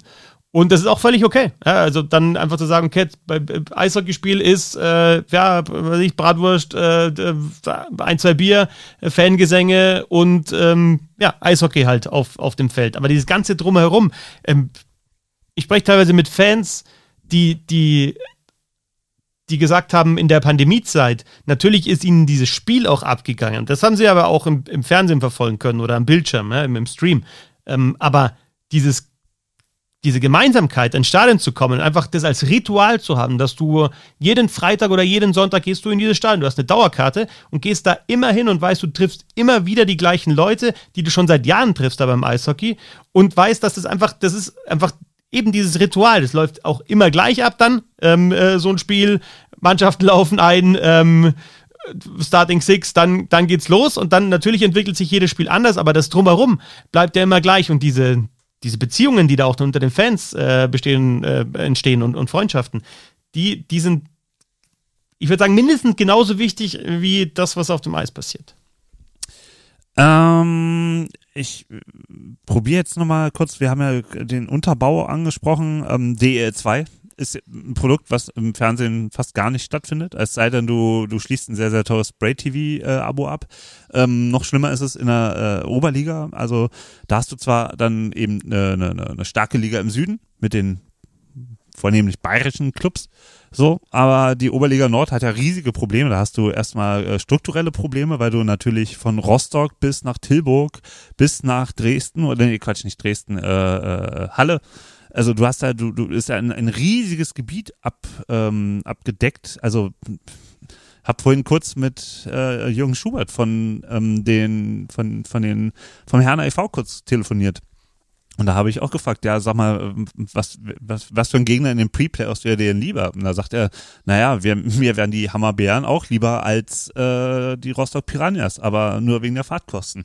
Und Ja. das ist natürlich auch schon krass, äh, ähm, wenn, wenn du dann, äh, sag ich mal, Playoffs hast, äh, zwei Spiele vielleicht nach Rostock fahren musst und äh, entsprechend doppelte Fahr äh, Transportkosten hast für die, für die Mannschaft. Ähm, und, und das Ding ist ja auch noch immer nicht äh, äh, gut zu Ende gedacht. Wie schafft man es auch da, ähm, eine finanzielle Stabilität reinzukriegen? Und dann hast du Plus on top, und das kommt ja auch immer noch so als Störgeräusch von der Seite hinzu. Du hast ja dann auch manchmal diese seltsamen Figuren, die sich im Eishockey engagieren und ähm, ähm, als Mäzene da sich feiern lassen und dann zwei Saisons später wieder weg sind. Und du hast auch nicht diese Erfolgsgeschichten, zum Beispiel in der Oberliga Nord, da, wo Vereine aufsteigen. Das ist, glaube ich, wann, ich weiß gar nicht, ob überhaupt schon mal jemand aus der Oberliga Nord in die, in die, in die, in die äh, äh, DL2 aufgestiegen ist. Also zu, seitdem ich gucke, gab es entweder Tilburg als Meister oder eben einen bayerischen Club. Ja, also ich habe da auch keine Antwort, wie dieser Unterbau am besten organisiert werden müsste. Ich denke, dass die Ligeneinteilung, ich meine, die, da wird getan, was, was möglich ist, würde ich sagen. Ich finde aber auch also ich, ich krieg's ja selber so ein bisschen mit jetzt äh, in Miesbach, äh, wenn du, wenn, also jetzt als Miesbach dann ein Jahr aus der Bayernliga in die, in die Oberliga, also von der vierten in die dritte gegangen ist, absolut chancenlos und auch wirtschaftlich einfach nicht zu stemmen, da so eine Mannschaft zusammenzustellen, die mitspielen kann. Oder jetzt Königsbrunn äh, im letzten Jahr hier in Bayern in der, also dann in der vierten Liga, in der Regionalliga, ähm, Meister geworden. Die sind dann auch nicht hochgegangen in die Oberliga, weil das einfach, ja, weil es einfach finanziell nicht machbar ist und auch vom Niveau einfach die Unterschiede zu groß sind. Und dann aber auch in der Oberliga vielleicht dann wieder Mannschaften gibt, die, die schon eine Ambition haben, in die DL2 zu gehen. Also man müsste vielleicht das Ganze nochmal ein bisschen auflösen. Aber was halt, was du auch angesprochen hast, du hast halt da auch nur, du hast bei der Lizenzierung da schon so ein bisschen die Hand drauf, aber Aktuelles Beispiel, Bayreuth, Bayreuth Tigers. Mark Hindelang ähm, hat einen Interviewer gegeben in der Eishockey News. Er hat gesagt, ja, bei der Lizenzierung war da alles in Ordnung. Die haben alles nachweisen können, was, was sie nachweisen müssten. Aber du kannst dann auch als Verband, ähm, hast du halt auch nicht im Griff, ob, ob jetzt jemand durchdreht und sagt, okay, wir wollen jetzt da äh, größenwahnsinnig wird und wir wollen jetzt unbedingt drauf und holen jetzt noch den Spieler und den Spieler und das ist gar nicht finanzierbar. Und das hast du im Eishockey einfach, ja, also, ich kenne es halt aus der Sportart und ich würde schon sagen, die, die, ver, vergleichbar gibt es da nichts in anderen Sportarten von einfach so Leuten, die da einfach durchdrehen und meinen, das geht dann irgendwie. Und dann haben wir, keine Ahnung, vor kurzem gesprochen in Dorfen, ja, auch in, auch in Bayern. Ja, äh, steigt der größte, der größte äh, Rivale mit Waldkraiburg, ist nicht mehr da in der Liga. Da, da fehlen dann zwei Spiele gegen die, wo richtig Zuschauer kommen. Sie kalkulieren trotzdem mit dem gleichen Zuschauerschnitt, geht halt irgendwie nicht gut. Ja, und also einfach immer auf oder so oft auf Kante und ja, einfach überambitioniert. Und das kannst du als Verband dann auch nicht in den Griff bekommen, sondern das liegt dann an den Leuten, die da an den Reglern sitzen. Hast du das eigentlich und die Regler zu weit aufdrehen? Hast du das eigentlich mitbekommen, was hier in Berlin gerade wieder passiert? Äh, mit den neu gegründeten Berlin, äh, nee, Preußen Berlin Capitals? Ja, habe ich, hab ich am Rande mitbekommen, ja. ja. Aber da, da, da, da kennst du die besser aus. Ja, also das ist, also nur, nur wer, wer davon noch nicht gehört hat. Also da, da hat sich jetzt ein schwedischer Unternehmer ähm, ähm, den, die Namensrechte und die Logorechte der Berlin Capitals gesichert. Ähm, Verein, den es ja einfach seit, seit 2004 oder so in der Form nicht mehr gibt. Und auch der Nachfolgeverein vom Nachfolgeverein ist inzwischen alles äh, aus dem Vereinsregister gelöscht, alles tot. Und da kommt jetzt einer und ähm, hat ähm, so ehemalige Größen wie George Holzmann, wie Uli Egen, Stefan Sinner, ähm, Lutz Schirmer, also eine, eine Creme oder nicht Creme de la Creme, ich würde eher eine Chrome de la Chrome des, des Berliner Eishockeys da zusammengebracht. Äh, äh, gebracht. ähm, und äh, will die Berlin Capitals wieder äh, ähm, groß machen, aber erstmal kein, kein Profiteam, sondern erstmal nur eine Jugendmannschaft. Es gab jetzt zwei Camps in Füssen. Ähm, man weiß aber auch nicht so richtig, wer das ist. Ähm, inzwischen, also doch, man weiß es inzwischen, ist halt eben äh, Olaf Eriksson, schwedischer ähm, Eishockey-Fan äh, oder auch ehemaliger Eishockeyspieler und der einen Bezug zu den Berlin Capitals hat, dass er mal irgendwie Eishockey in Berlin geguckt hat oder sowas. Also es ist ganz, ganz skurril. Und ähm, der Notar ist der erste hessische AfD-Abgeordnete, der damals im Parlament in Hessen saß und ähm, da aber nie zu den Sitzungen gegangen ist und hat das notariell beglaubigt, hat auch jetzt in der Eishockey News dann Eishockey äh, ein Interview dazu gegeben. Und du musst dir vorstellen, in Berlin, also es wird auch immer vom West-Berlin Eishockey geredet. Du hast in West-Berlin, glaube ich, drei Eisflächen. Ja, zwei im P09, da in Charlottenburg beim Olympiastadion. Und dann hast du äh, das Erika Hess Stadion. So, das war's in West-Berlin. Ansonsten musst du in den Osten fahren. Äh, da gibt's, glaube ich, im Sportforum Hohenschönhausen hast du ein paar Eisflächen, dann hast du da Mercedes-Benz Arena oder bald Uber Arena. Ähm, so, und glaube ich, irgendwo Stralo oder so. Keine Ahnung. Also es ist auf jeden Fall absurd. Du hast keine äh, Eisflächen, um überhaupt allen Clubs Eiszeit zu bieten. In, in, in Berlin ist ja jetzt gerade auch so das Erika Hess Stadion wird gerade umgebaut und die äh, Jungs von Fass Berlin müssen auch in Charlottenburg spielen, also die streiten sich dann um Eiszeiten. Und du hast aber auch mit den Adler Berlin, äh, nicht zu verwechseln mit dem Berlin Adler, das Footballteam. ja, die Adler Berlin ist äh, sozusagen die aufgefangene Jugendarbeit vom ECC Preußen. Und du hast schon jemanden, der Eiszeit anbietet. Und äh, für, für Kids, der irgendwas für Kids macht. Und dann kommt noch einer rein und sagt, wir wollen hier wieder was aufbauen, aber nicht großspurig und nicht sofort, sondern über Jahre sinnvoll geplant. Und du denkst so, was ist mit den Jungs los? Was hat man denen in den Tee getan? Und ähm, das ist absurd, was für Figuren Eishockey anzieht. Jahr für Jahr. Also wirklich Ponomarev bis äh, Olaf Eriksson bis, keine Ahnung, man müsste da mal ein Quartett machen. So mit allen Eishockey-Schurken. Ich glaube, das wird sich gut verkaufen. Weißt du, wenn ich die Geschichte mir so anhöre, wir haben ja in den 10 Minuten Eishockey am Mittwoch immer auch Geschichtsstunde. Übernimmt normalerweise der bernd Schwickerath. Das ist doch ein Thema auf jeden Fall für, für den Mittwoch, für die 10 Minuten Eishockey. Eishockey-Geschichte, oder? Äh, Gruselgeschichte, aber das, äh, der, der Podcast wird nachts nur äh, ähm, verfügbar sein. Also Also zur, zur Gruselstunde des Berliner Ja, oder halt einfach die Geschichte Eishockey. des Berliner Eishockeys oder des Westberliner Eishockeys, Preußen und was, wie das jetzt so ja. wieder wiederbelebt wird oder vielleicht auch nicht. Ja, können wir, können wir drüber verhandeln, aber da muss deine ähm, äh, bisschen Hockey-Fankurve tief in die Tasche greifen. nee, aber jetzt nochmal äh, äh, zurück. Also un Unterbau äh, unterhalb der DL2, es ist schwierig. Es ist wirklich schwierig. Und ähm, halt, es ist halt einfach in allen Belangen ein teurer Sport vom Equipment, von Eisaufbereitung. Die Gemeinden müssen darauf Bock haben. Die müssen das irgendwo sehen, die müssen investieren. Ähm, das ist so, so krass. Und ich finde, in diesen fünf Jahren hat sich da in der Richtung nichts, aber auch gar nichts verbessert. Also es ist ja nicht mal ein verpflichtendes, glaube ich, DL2-Spiel im wöchentlich bei Magenta Sport, was ja auch möglich in irgendeiner Form wäre, dass man sagt, naja, komm, wir, wir können ja hier noch einen Ü-Wagen dahin schicken und dann kommentiert, ähm, keine Ahnung, irgendjemand Landshut gegen Rosenheim oder so. Ja, also ich meine, die, die L2 ist halt bei Spray TV. Also das war ähm, in der in der Pandemiezeit gab es dann auch wieder ab und zu mal DL2-Spiele bei Magenta Sport, ja.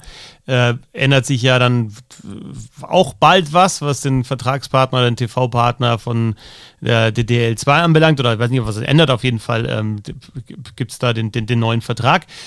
Ähm, ja, aber ich finde, also da, was, was die Übertragung anbelangt, also Spray TV, finde ich, kann man sich dann auch, und dann geht es ja runter in Oberliga und Bayerliga und so weiter oder Regionalliga, kann man sich schon schon anschauen. Also und das äh, ist ja für die Vereine auch gar nicht gar nicht so schlecht. Also die die können da auch ein bisschen ähm, bisschen Geld auch, ein bisschen Einnahmen generieren. Aber da sage ich jetzt mal aus meiner Perspektive für jemanden, der grundsätzlich interessiert ist, ähm, Rosenheim gegen Landshut zu gucken. So ist das so viel teurer das ist fast ein halber Monat The Zone gefühlt. Gut, die sind jetzt natürlich noch teurer geworden, aber äh, um, um ein Spiel zu gucken, das ist, also ich, ich wäre auch bereit, so einen Jahresbeitrag für, für Sprayed äh, zu investieren und um mehr zu Spiele zu, zu gucken. Aber das ist halt doch wahnsinnig teuer und das ist eher ein Angebot, was sich an die Fans vor Ort richtet, glaube ich. Oder von, ja, von Leuten, die in der Liga irgendwie, dessen Verein in der Liga spielt. Ja, das stimmt schon. Also ich, ich, wie gesagt, ich weiß nicht, wie sich da das bei der DL2 äh, weiterentwickelt. Ist sicher eine Liga auch mit interessanten Duellen, ja, also natürlich aktuell mit Kassel mit einer absoluten Top-Mannschaft, aber wenn du schon Landshut und Rosenheim angesprochen hast, es ist natürlich auch, da, da gibt es auch Derbys und auch wirklich Duelle mit Geschichte, die da ausgetragen werden in der DL2. Logisch wäre es wünschenswert, das auch noch präsenter zu haben und vielleicht dann auch ähm, ja, noch, noch ein bisschen aufwendiger produziert. Äh, kann ja alles noch werden. Wie gesagt, ich, ich weiß nicht, wie es da weitergeht. Ich weiß auf jeden Fall, dass Spray TV für die Vereine in der dritten Liga natürlich äh, ist immer ein warmer Geldsegen, der dann irgendwie einregnet. Ähm, also das ist schon, ist schon, ist schon nicht zu verachten vor Ort. Also ich würde es jetzt das, das Konzept an und für sich gar nicht schlecht machen. Nur für mich als jemand, der sich grundsätzlich dafür interessiert, ist die, ist die, ist die da sind mir zu viele Schranken noch dazwischen, um da einfach mal ranzugehen und zu sagen, ey, ich guck, setze mich heute Abend mal hin und, und check mir mal so, so, so ein Spiel rein. Also das ist schon echt teuer. Also dann gehe ich fast lieber für das gleiche Geld irgendwie mal zum Handball hier in Berlin. Für mich ist es jetzt kein attraktives ähm, Angebot. Aber gut. Ähm, gut, und kommen wir jetzt mal Richtung Ziellinie. Ähm, noch ein bisschen äh, Roundup NHL. Für mich äh, NHL ist passiert kurz vor Plattsportgründung äh, sind die Vegas Golden Knights in die Liga gekommen, haben dann diese wahnsinnige erste Saison gespielt. Ähm, dann kam Corona, dann kam dieses Turnier, dann kam die Seattle Kraken, ähm, was finde ich eine geile Geschichte ist. Also ich, ich kenne Leute, die sagen, ey, ich hatte jahrelang kein Team in der NHL und seitdem die Kraken da sind, sind, sind die mein Team. Also einfach fresh, äh, Seattle geile Stadt, irgendwie geiler Ansatz, auch mit, mit äh, aus ökologischen Gründen das Ding da aufzubauen, auch Diversität, ähm, sympathisch, sympathico von vorn bis hinten. Tja, und ähm, hm, aber ansonsten auch, was wir vorhin schon hatten, so die, die Zugänglichkeit ähm, äh, an, an Merchandise ranzukommen, ist schwierig. Es ist auf jeden Fall leichter geworden, Spiele zu gucken, weil es ja jetzt, glaube ich, bei Sky Spiele gibt. Und ähm, glaube, ProSieben, ne? Macht ja auch was oder hat was gemacht? Ja. Da kannst Jetzt, du ähm, ab, ab. Fe ab, ab Februar ähm, geht es da wieder weiter mit, mit der NHL auch. Ja, ich glaube, am, es ist am, am 20. Februar oder so ist dann das erste Spiel wieder und dann wieder regelmäßig am Sonntagabend, genau. Ähm, ja, also was mich da von, von Liga-Seite eigentlich fast äh, am meisten stört, ist, dass es dieses wirklich auf einem Slot am Wochenende gesicherte Spiel, wo ich auch weiß, da kriege ich ein gutes Spiel und da kriege ich auch äh, Mannschaften, die die europäische, gute europäische Spieler haben. Also ich rede natürlich jetzt aus deutscher Sicht von den Red Wings, von den Oilers, von den äh, Senators, äh, die da spielen müssen. Oder ich gehe auf die Mannschaften, die aktuell gut unterwegs sind und die auch in den 90er Jahren schon gut waren. Zum Beispiel jetzt Colorado ist für mich dann ein Beispiel. Also ist es einfach so, dass die, die NHL in den 90er Jahren in Deutschland äh, sehr geboomt hat und da waren halt die Avalanche äh, erfolgreich und es gibt sehr viele Avalanche-Fans dann eben in Deutschland. Da musst du die eben dann zeigen an, an einem Samstagabend oder einem Sonntagabend und immer auch um die gleiche Uhrzeit und eben die, die deutschen, schwedischen, finnischen, österreichischen, Schweizer Spieler, die da unterwegs sind. Und äh, ich verstehe nicht, warum es die Liga nicht schafft, diesen Slot zu etablieren. Und ja, klar, wechseln dann auch die Übertragungsrechte hin und her. Und man muss halt einfach auch dazu sagen, es sind 82 Regular Season Spiele. Äh, es ist eine echt lange, lange ähm, Hauptrunde. Und dann wird es in den Playoffs ja nochmal deutlich interessanter und auch deutlich intensiver. Ich habe da auch keine Antwort, wie man das noch besser und präsenter übertragen könnte, müsste. Es gibt keine Magazinsendung. Ja, das ist auch was, was da fehlt. Also einfach sowas wie äh, früher irgendwie im DSF kam, ja, dass du einfach sagst, da hole ich mir meinen mein NHL-Content einmal die Woche, kommen die geilsten Tore die geilsten Saves. Klar kannst du das jetzt alles auch im äh, im Internet dir holen und ziehen und auf YouTube und sonst was, aber da einfach einmal die Woche eine Sendung zu haben, okay, das sind so, die Mannschaften sind aktuell heiß, sind unterwegs, das sind die schönsten Tore, das ist so das Highlight-Spiel gewesen. Was machen die Deutschen? Fehlt natürlich auch, klar. Ja, also da gibt's ja das Angebot, ähm, bei Sky so eine tägliche Zusammenfassung anzugucken. Aber die ist halt eben auch auf Englisch, ne? Und ähm, für nicht äh, englisch sprechende Leute oder schlecht englisch sprechende Leute ist das schon so, ja, da könnte man auch bla bla bla bla bla machen. Ja, klingt halt irgendwie irgendwie dann irgendwie cooler auf Englisch, aber ich verstehe kein Wort. Und ähm, könnte man ja zumindest mit Untertitel arbeiten, bloß nicht mit Synchronisation oder Voice-Over, um Himmels Willen. Aber ja, klar. Aber ähm, so ein, ein Podcast gibt's ja, der täglich dann auch über die NHL spricht, ne? Was passiert ist in der Ja, echt? Wie heißt Vergangenheit, der das denn, wollte ich mal sagen. Wie heißt der denn? Der kostet 2,50 pro Tag, oder? ja, pro okay. Tag, pro Tag, nicht pro Tag. Nein, nein, nein, nein. Ähm, ja, also ich glaube, der heißt Bissel Hockey. Ähm, ja, ich glaube, ich schließe mal ein Abo ab, ein zweites. Nein, aber das ist, das ist natürlich schön, ja. Und das, das war auch eine Sache, die, ähm, die du mit ähm, Tom Kanzocker auch immer sehr, sehr intensiv gemacht hast und so ein bisschen, äh, ja, Muskelspielen, ja, irgendwelche Quizze und so. Das fand ich schon immer sehr geil. Ähm, zum Mitraten, Mitspielen, also toll. Aber das ist jetzt natürlich mit Bernd und ähm, ab und zu dann auch mit Sebastian, wenn er, wenn er es schafft, ähm, immer Gold wert in meinen Ohren. Also das sind wirklich, wirklich Highlights. Ähm, und ähm, aber das kann, da- da- das, das weiß ja natürlich nicht jeder und da fehlt dann natürlich auch das Bild. Ähm, es gibt ja viele Leute, die fragen, guckst du dir auch so, ähm, so, so Dokumentation an oder hörst du Weinpodcasts so, weil ich ja Weinverkäufer bin und so, sag ich, das Schlimmste ist, wenn ich jetzt ähm, ähm, eine Dokumentation über was ich Weine im Elsass oder Weine an der Loire gucke, da sehe ich Leuten zu, die Wein trinken und ich kann es nicht schmecken. Und Podcast über NHL reden ist irgendwie schön, aber ich will es sehen. Ich will die Tore sehen. Ich will, keine Ahnung, wenn jetzt hier wieder irgendwie jemand ein Kunststückchen hinterm Tor macht und den Puck irgendwie ähm, so hintenrum ins, ins Tor legt. Ich will es sehen. Das, da da brauche ich, da brauche ich den Content. Und das muss das Fernsehen irgendwie liefern und das muss auch Sky liefern. Und da gebe ich dir total recht. Also dieser, dieser, dieser Abendtermin am Sonntag oder so oder Samstag wäre überhaupt kein Problem. Die kriegen es ja auch an, an Feiertagen Thanksgiving, da haben sie auch immer ihre Spiele. ähm, um, um Ortszeit 12 Uhr habe ich auch schon mal gemacht in, in New York bei den äh, Islanders. Und, äh, ja. Aber das ist auch noch so ein andere, anderer Punkt, ne? Diese 82 Spiele, du schaltest halt irgendwie mittendrin ein und du weißt, ja, okay, das Spiel heute mh, hm, gewinnt das Team, super, aber dann kommen ja noch 53 weitere Spiele und ähm, pff, keine Ahnung, was dieses Spiel, was ich mir heute Abend angeguckt habe, wert war, außer dass ich sie halt gesehen habe. Dann kann ich mir auch Testspiele angucken. Also ja, interessant ist, ja. Genau, und du kannst halt auch jederzeit einfach ein schlechtes Spiel dann auch äh, erwischen. Es ist einfach so. Halt. Also ich meine, du ist auch, kann ja keiner verlangen, dass du 82 Spiele komplett durchziehst, wenn danach noch die Playoffs kommen, in, in, das ist die entscheidende Saisonphase.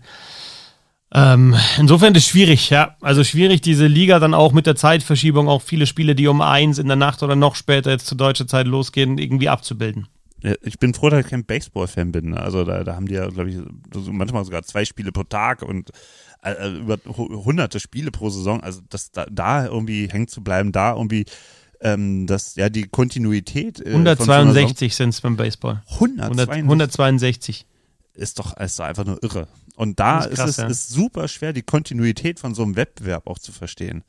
Ähm, und ja, eigentlich geht die Saison ja wirklich erst los, äh, wenn die Playoffs losgehen. Dann sind auch die Fans, machen die ganz andere Kulisse und, und ähm, ja, aber das ist natürlich auch ein traditioneller Betrieb, die NHL verändert sich nicht. Und ähm, aber äh, ein Punkt, den ich jetzt noch habe bei der NHL, ähm, sportpolitisch. Da gab es jetzt ein paar Geschichten, die gar nicht so schön waren, also wo es auch um Diversität geht, um Regenbogenfarben zeigen und das dann verbieten. Kannst du da nochmal den Leuten, die uns hier zuhören, nochmal ein bisschen erklären, was da passiert ist? Also diese Sportart und vor allem natürlich dann die NHL, ähm, ich will nicht sagen, dass es zurückgeblieben ist, aber also nach vorne gewandt ähm, ist die Sportart nicht oder ist sie zumindest jetzt in der, in der Außenwirkung sehr, sehr selten. Also das, was ähm, das Pride Tape, das du angesprochen hast, anbelangt, das, also die NHL hat den, den Clubs verboten, eben dieses Pride Tape in, in Regenbogenfarben beim, beim Warm-up äh, oder auch beim Spiel dann eben drauf zu haben. Ähm, da hat sich dann ein Spieler, äh, Travis Sturmert, äh, drüber hinweggesetzt und hat gesagt, er packt, packt es trotzdem hin an seinen Schläger. Äh, daraufhin wurde diese Regelung wieder aufgeweicht und mittlerweile hat dann auch Conor McDavid, äh, so mit der große Superstar natürlich oder der große Superstar in der Liga auch wieder mit Praytap äh, gespielt. Ähm, da, also was Diversität anbelangt, auch extrem wenig schwarze Spieler natürlich in der Liga. Dieser Punkt Hockey Culture, jetzt, ich habe es zu Anfang gesagt, äh, ich habe jetzt die Pressekonferenz noch nicht gesehen, aber ich werde das nachholen und mich natürlich damit beschäftigen. Ähm, Missbrauchsfall, Ver Vergewaltigungsfall mutmaßlich 2018 die, die World, bei den, nach den World Juniors, also die U20-Nationalmannschaft, Mitglieder dieser Mannschaft, die jetzt da ähm, sich stellen mussten der, der Polizei, weil sie wohl ähm, eine junge Frau vergewaltigt haben. Äh, solche Geschichten, die dann immer wieder auftreten, dann ähm, ja kommt raus, dass der kanadische Verband da einen Fonds hat äh, mit Geldern, äh, wo, wo Schweigegeld bzw. Vergleiche eben dann äh, gezahlt werden. Ähm, solche Geschichten, Vertuschungen, ähm, dann doch irgendwie immer dieser Old Boys Club, dass man dann doch irgendwie wieder zusammenhält und dann äh, auch wenn einer mal so in Anführungsstrichen Scheiße gebaut hat, passt schon, ja, Hauptsache die Freundschaft, die, die läuft weiter und äh, eine Hand wäscht die andere und so weiter ja, da trägt mich diese Sportart schon echt sehr oft auf und da sind wir jetzt noch gar nicht beim Thema äh, Schlägereien, Gewalt auf dem Eis, wo ich sage, das ist auch ein bisschen rückständig. Äh, da sage ich immer noch, das kann man sehen, wie man will. Ähm, mir geht es eher darum, um diese Geschichten, die ja so ein bisschen unter Hockey Culture halt auch zusammengefasst werden, was so in den Kabinen teilweise passiert, was man hört oder was man auch äh, mitkommt und eben ja, auch so die Art, wie sich dann manche Eishockeyspieler, junge Eishockeyspieler auch geben. Ich denke, da muss sich auf jeden Fall was ändern oder weiter was ändern in den nächsten Jahren. Also ich habe äh, mir gerade noch mal ein Buch aus dem Regal gezogen, ähm, ähm, was wirklich wichtig ist, um auch so ein bisschen das Eishockey-Thema zu verstehen. Ähm, 111 Gründe, die DEG zu lieben. Nein, Quatsch. Äh, es ist die stärkste Liga der Welt, Eishockey in der NHL. Und da geht es genau um diese Themen Gewalt, um Rassismus, auch die Geschichte, auch so ein bisschen die, äh, ich glaube, äh, Color, Canadian Color Hockey League, ähm, oder wie hieß die? Ähm, ähm, also da gibt's, es, es gibt da schon auf jeden Fall eine, eine, eine große Geschichte ähm, von, von, von, von ähm, schwarzen Eishockey Ähm, ja, also damals, ja, ja, ja, ja. Genau, und ähm, gibt auch ein paar, paar Namen, die man ähm, auf jeden Fall wissen muss. Und äh, unter den jüngeren ähm, PK Subban ist also eine prom prominente Spieler ähm, oder Patrick, äh, nicht Patrick Kane, Evander Kane. ähm, also, also da, da passiert auch trotzdem eine Menge. Das sind ja auch Superstars, die, die irgendwie nicht, nicht äh, flach gehalten werden. Aber es ist natürlich auch das grundsätzliche Problem von strukturellem Rassismus in den USA, aber eben auch in Kanada dass schwarze Jungs nicht Bock haben, Eishockey zu spielen. Und nur wenige. Und ähm, das ist natürlich ein Thema, äh, da muss man auf einer ganz anderen äh, Stelle ansetzen und das kann auch die NHL nicht lösen, aber die NHL kann natürlich trotzdem Angebote machen, auch so, so, so, so ein Black äh, äh, Feiertag äh, in, in, in, ja, einführen und ähm, naja, auf jeden Fall stärkste Liga der Welt. Ja, erschienen. Colored Hockey, Colored Hockey League, du hast recht, Colored Hockey League uh, of the Maritimes, uh, CHL. Ja. Von uh, äh, 1895 bis in die 1930er ähm, Jahre. Genau, und das waren auch, glaube ich, die ersten Jungs, die mit Schlagschüssen, glaube ich, äh, damals äh, gearbeitet haben. Also das ist, ähm, ist ein spannendes Thema. Es gab, ich habe mal im, im, Flug zurück von New York nach Berlin ähm, eine Dokumentation über das schwarze Eishockey ähm, geguckt, aber ich äh, müsste jetzt nochmal recherchieren, wie der Film hieß ähm, ob man den in Deutschland überhaupt irgendwo abrufen kann oder kaufen kann. Ähm, muss ich nochmal rauskriegen. Aber wichtiges Thema und all diese Themen, ähm, die auch die, die, äh, die NHL an, an Problemen mit sich rumschleppt, sind ja keine, keine neuen und steckt hier in dem Buch. Also ähm, Verlag Die Werkstatt, Bernd Schwickerath, dein Homie, unser Homie, sei gegrüßt, Bernd, wenn du es hörst. Ja. Ähm, Schreiben kann er ja, ja. Reden, da bringe ich ihn auch noch dazu. Schreiben kann er wirklich. Ja, aber ich meine, äh, Düsseldorf, ne? ja. Liegt wahrscheinlich am Bier. Äh, ja gut, also, ähm, ich bin soweit durch mit dir. Du hast, äh, wir haben es, nee, haben wir doch nicht kurz gehalten. Schade. Das, das ist die längst kurz gehalten ist ein geiler Satz, nachdem ich jetzt zwei Stunden sitze. Ja, die, ich wollte nur. Eine, Wir haben es kurz gehalten. Ja, das ist die längste halbe Stunde. Eigentlich wollte ich eine Doppelfolge mit Fußball machen, aber ich glaube, das ist jetzt doch die Einzelfolge geworden. Ey, aber ähm, ja, Fetzi, Mensch, ähm, was, was ist so, wenn du für, für dich persönlich auf die letzten fünf Jahre zurückblickst? Ähm, was ist so für dich die, die, ja, die, die, die beste Geschichte, an die du dich erinnerst in Bezug auf Eishockey? Ich habe nicht so diese eine Geschichte. Ich bin echt einfach froh und, und dankbar, dass ich regelmäßig im Maistadion sein kann und dass ich äh, so dieses Gefühl, das ich vor 30 Jahren schon hatte, als ich das erste Mal im Maistadion war, immer, immer wieder habe und ähm, da das auch, zu, also mein Beruf da liegt und äh, das macht einfach unglaublich viel Spaß und äh, ich mag die Sportart einfach und äh, da gibt es so viele tolle Geschichten, aber grundsätzlich, ich, ich fühle immer immer noch das, was ich vor 30 Jahren gefühlt habe, wenn ich in einem leeren Eisstadion stehe oder dann auch im volleren Eisstadion. Das ist einfach schön. Und äh, darüber bin ich sehr glücklich. Und ich bin jetzt sehr glücklich, dass du äh, dieses Glück mit mir geteilt hast, mit den HörerInnen geteilt hast. Und ja, ähm, Fetzi, wenn man dich jetzt irgendwo nochmal Social Media mäßig, auch wenn du jetzt da nicht so der Fan bist, aber da machst du ja doch irgendwas, bisschen Hockey, ne? Findet man bei Instagram? Was ja, noch? genau. Also ich, wir waren ja, Twitter hat mir echt immer sehr viel Spaß gemacht und ähm, da habe ich mich auch gern ausgetauscht und äh, war viel unterwegs, aber es geht einfach nicht mehr. Es ist einfach kaputt. Es, ist, es tut mir echt auch weh, aber es ist so. Und jetzt machen wir halt aktuell auf Instagram ein bisschen mehr und äh, schauen, dass wir da ab und zu mal Posts bringen und auch vielleicht interessante Statistiken und ein bisschen Hintergründe und mal ein paar Snippets aus dem Podcast eben da spielen. Also Bissel Hockey, at Bissel Hockey bei Instagram. Ähm, sorry für die, die auch auf Twitter folgen oder ähm, da sich auch immer ausgetauscht haben mit uns. Äh, ich kann es einfach nicht mehr. Ich kann nicht mehr auf die Plattform gehen. Es tut mir leid. Absolut verständlich. Gut. Ähm, ja, und liebe Leute, jetzt machen wir hier gleich die Abschlussmelodie ähm, mit Plattsport. Äh, wie gesagt, ich dachte, es wird eine Doppelfolge, es hat sich zerschlagen. Ey, Fetzi, tausend Dank, dass du dir so viel Zeit genommen hast und ähm, ja, mir artig und brav meine Fragen beantwortet hast. Ich hoffe, du hattest trotzdem ein bisschen Spaß. Ich hatte sehr viel Spaß. Danke dir auch. Sensationell. Gut, Leute. Und äh, ja, ich verspreche euch, die nächsten Tage kommt noch mal was und dann geht die Geburtstagsparty weiter. Also, tschüss, Fetzi. Ciao, ciao. Ciao, servus. Plattsport. Der Sportpodcast.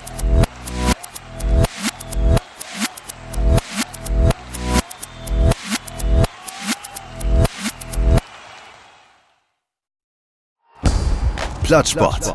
Das Sportmagazin mit Martin Tetzler. Weil wir Sport lieben.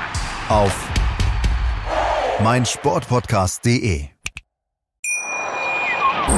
Wie baut man eine harmonische Beziehung zu seinem Hund auf? Puh, gar nicht so leicht. Und deshalb frage ich nach, wie es anderen Hundeeltern gelingt, beziehungsweise wie die daran arbeiten. Bei Iswas Dog reden wir dann drüber. Alle 14 Tage neu mit mir, Malte Asmus und unserer Expertin für eine harmonische Mensch-Hund-Beziehung, Melanie Lippisch. Iswas Dog? Mit Malte Asmus. Überall, wo es Podcasts gibt.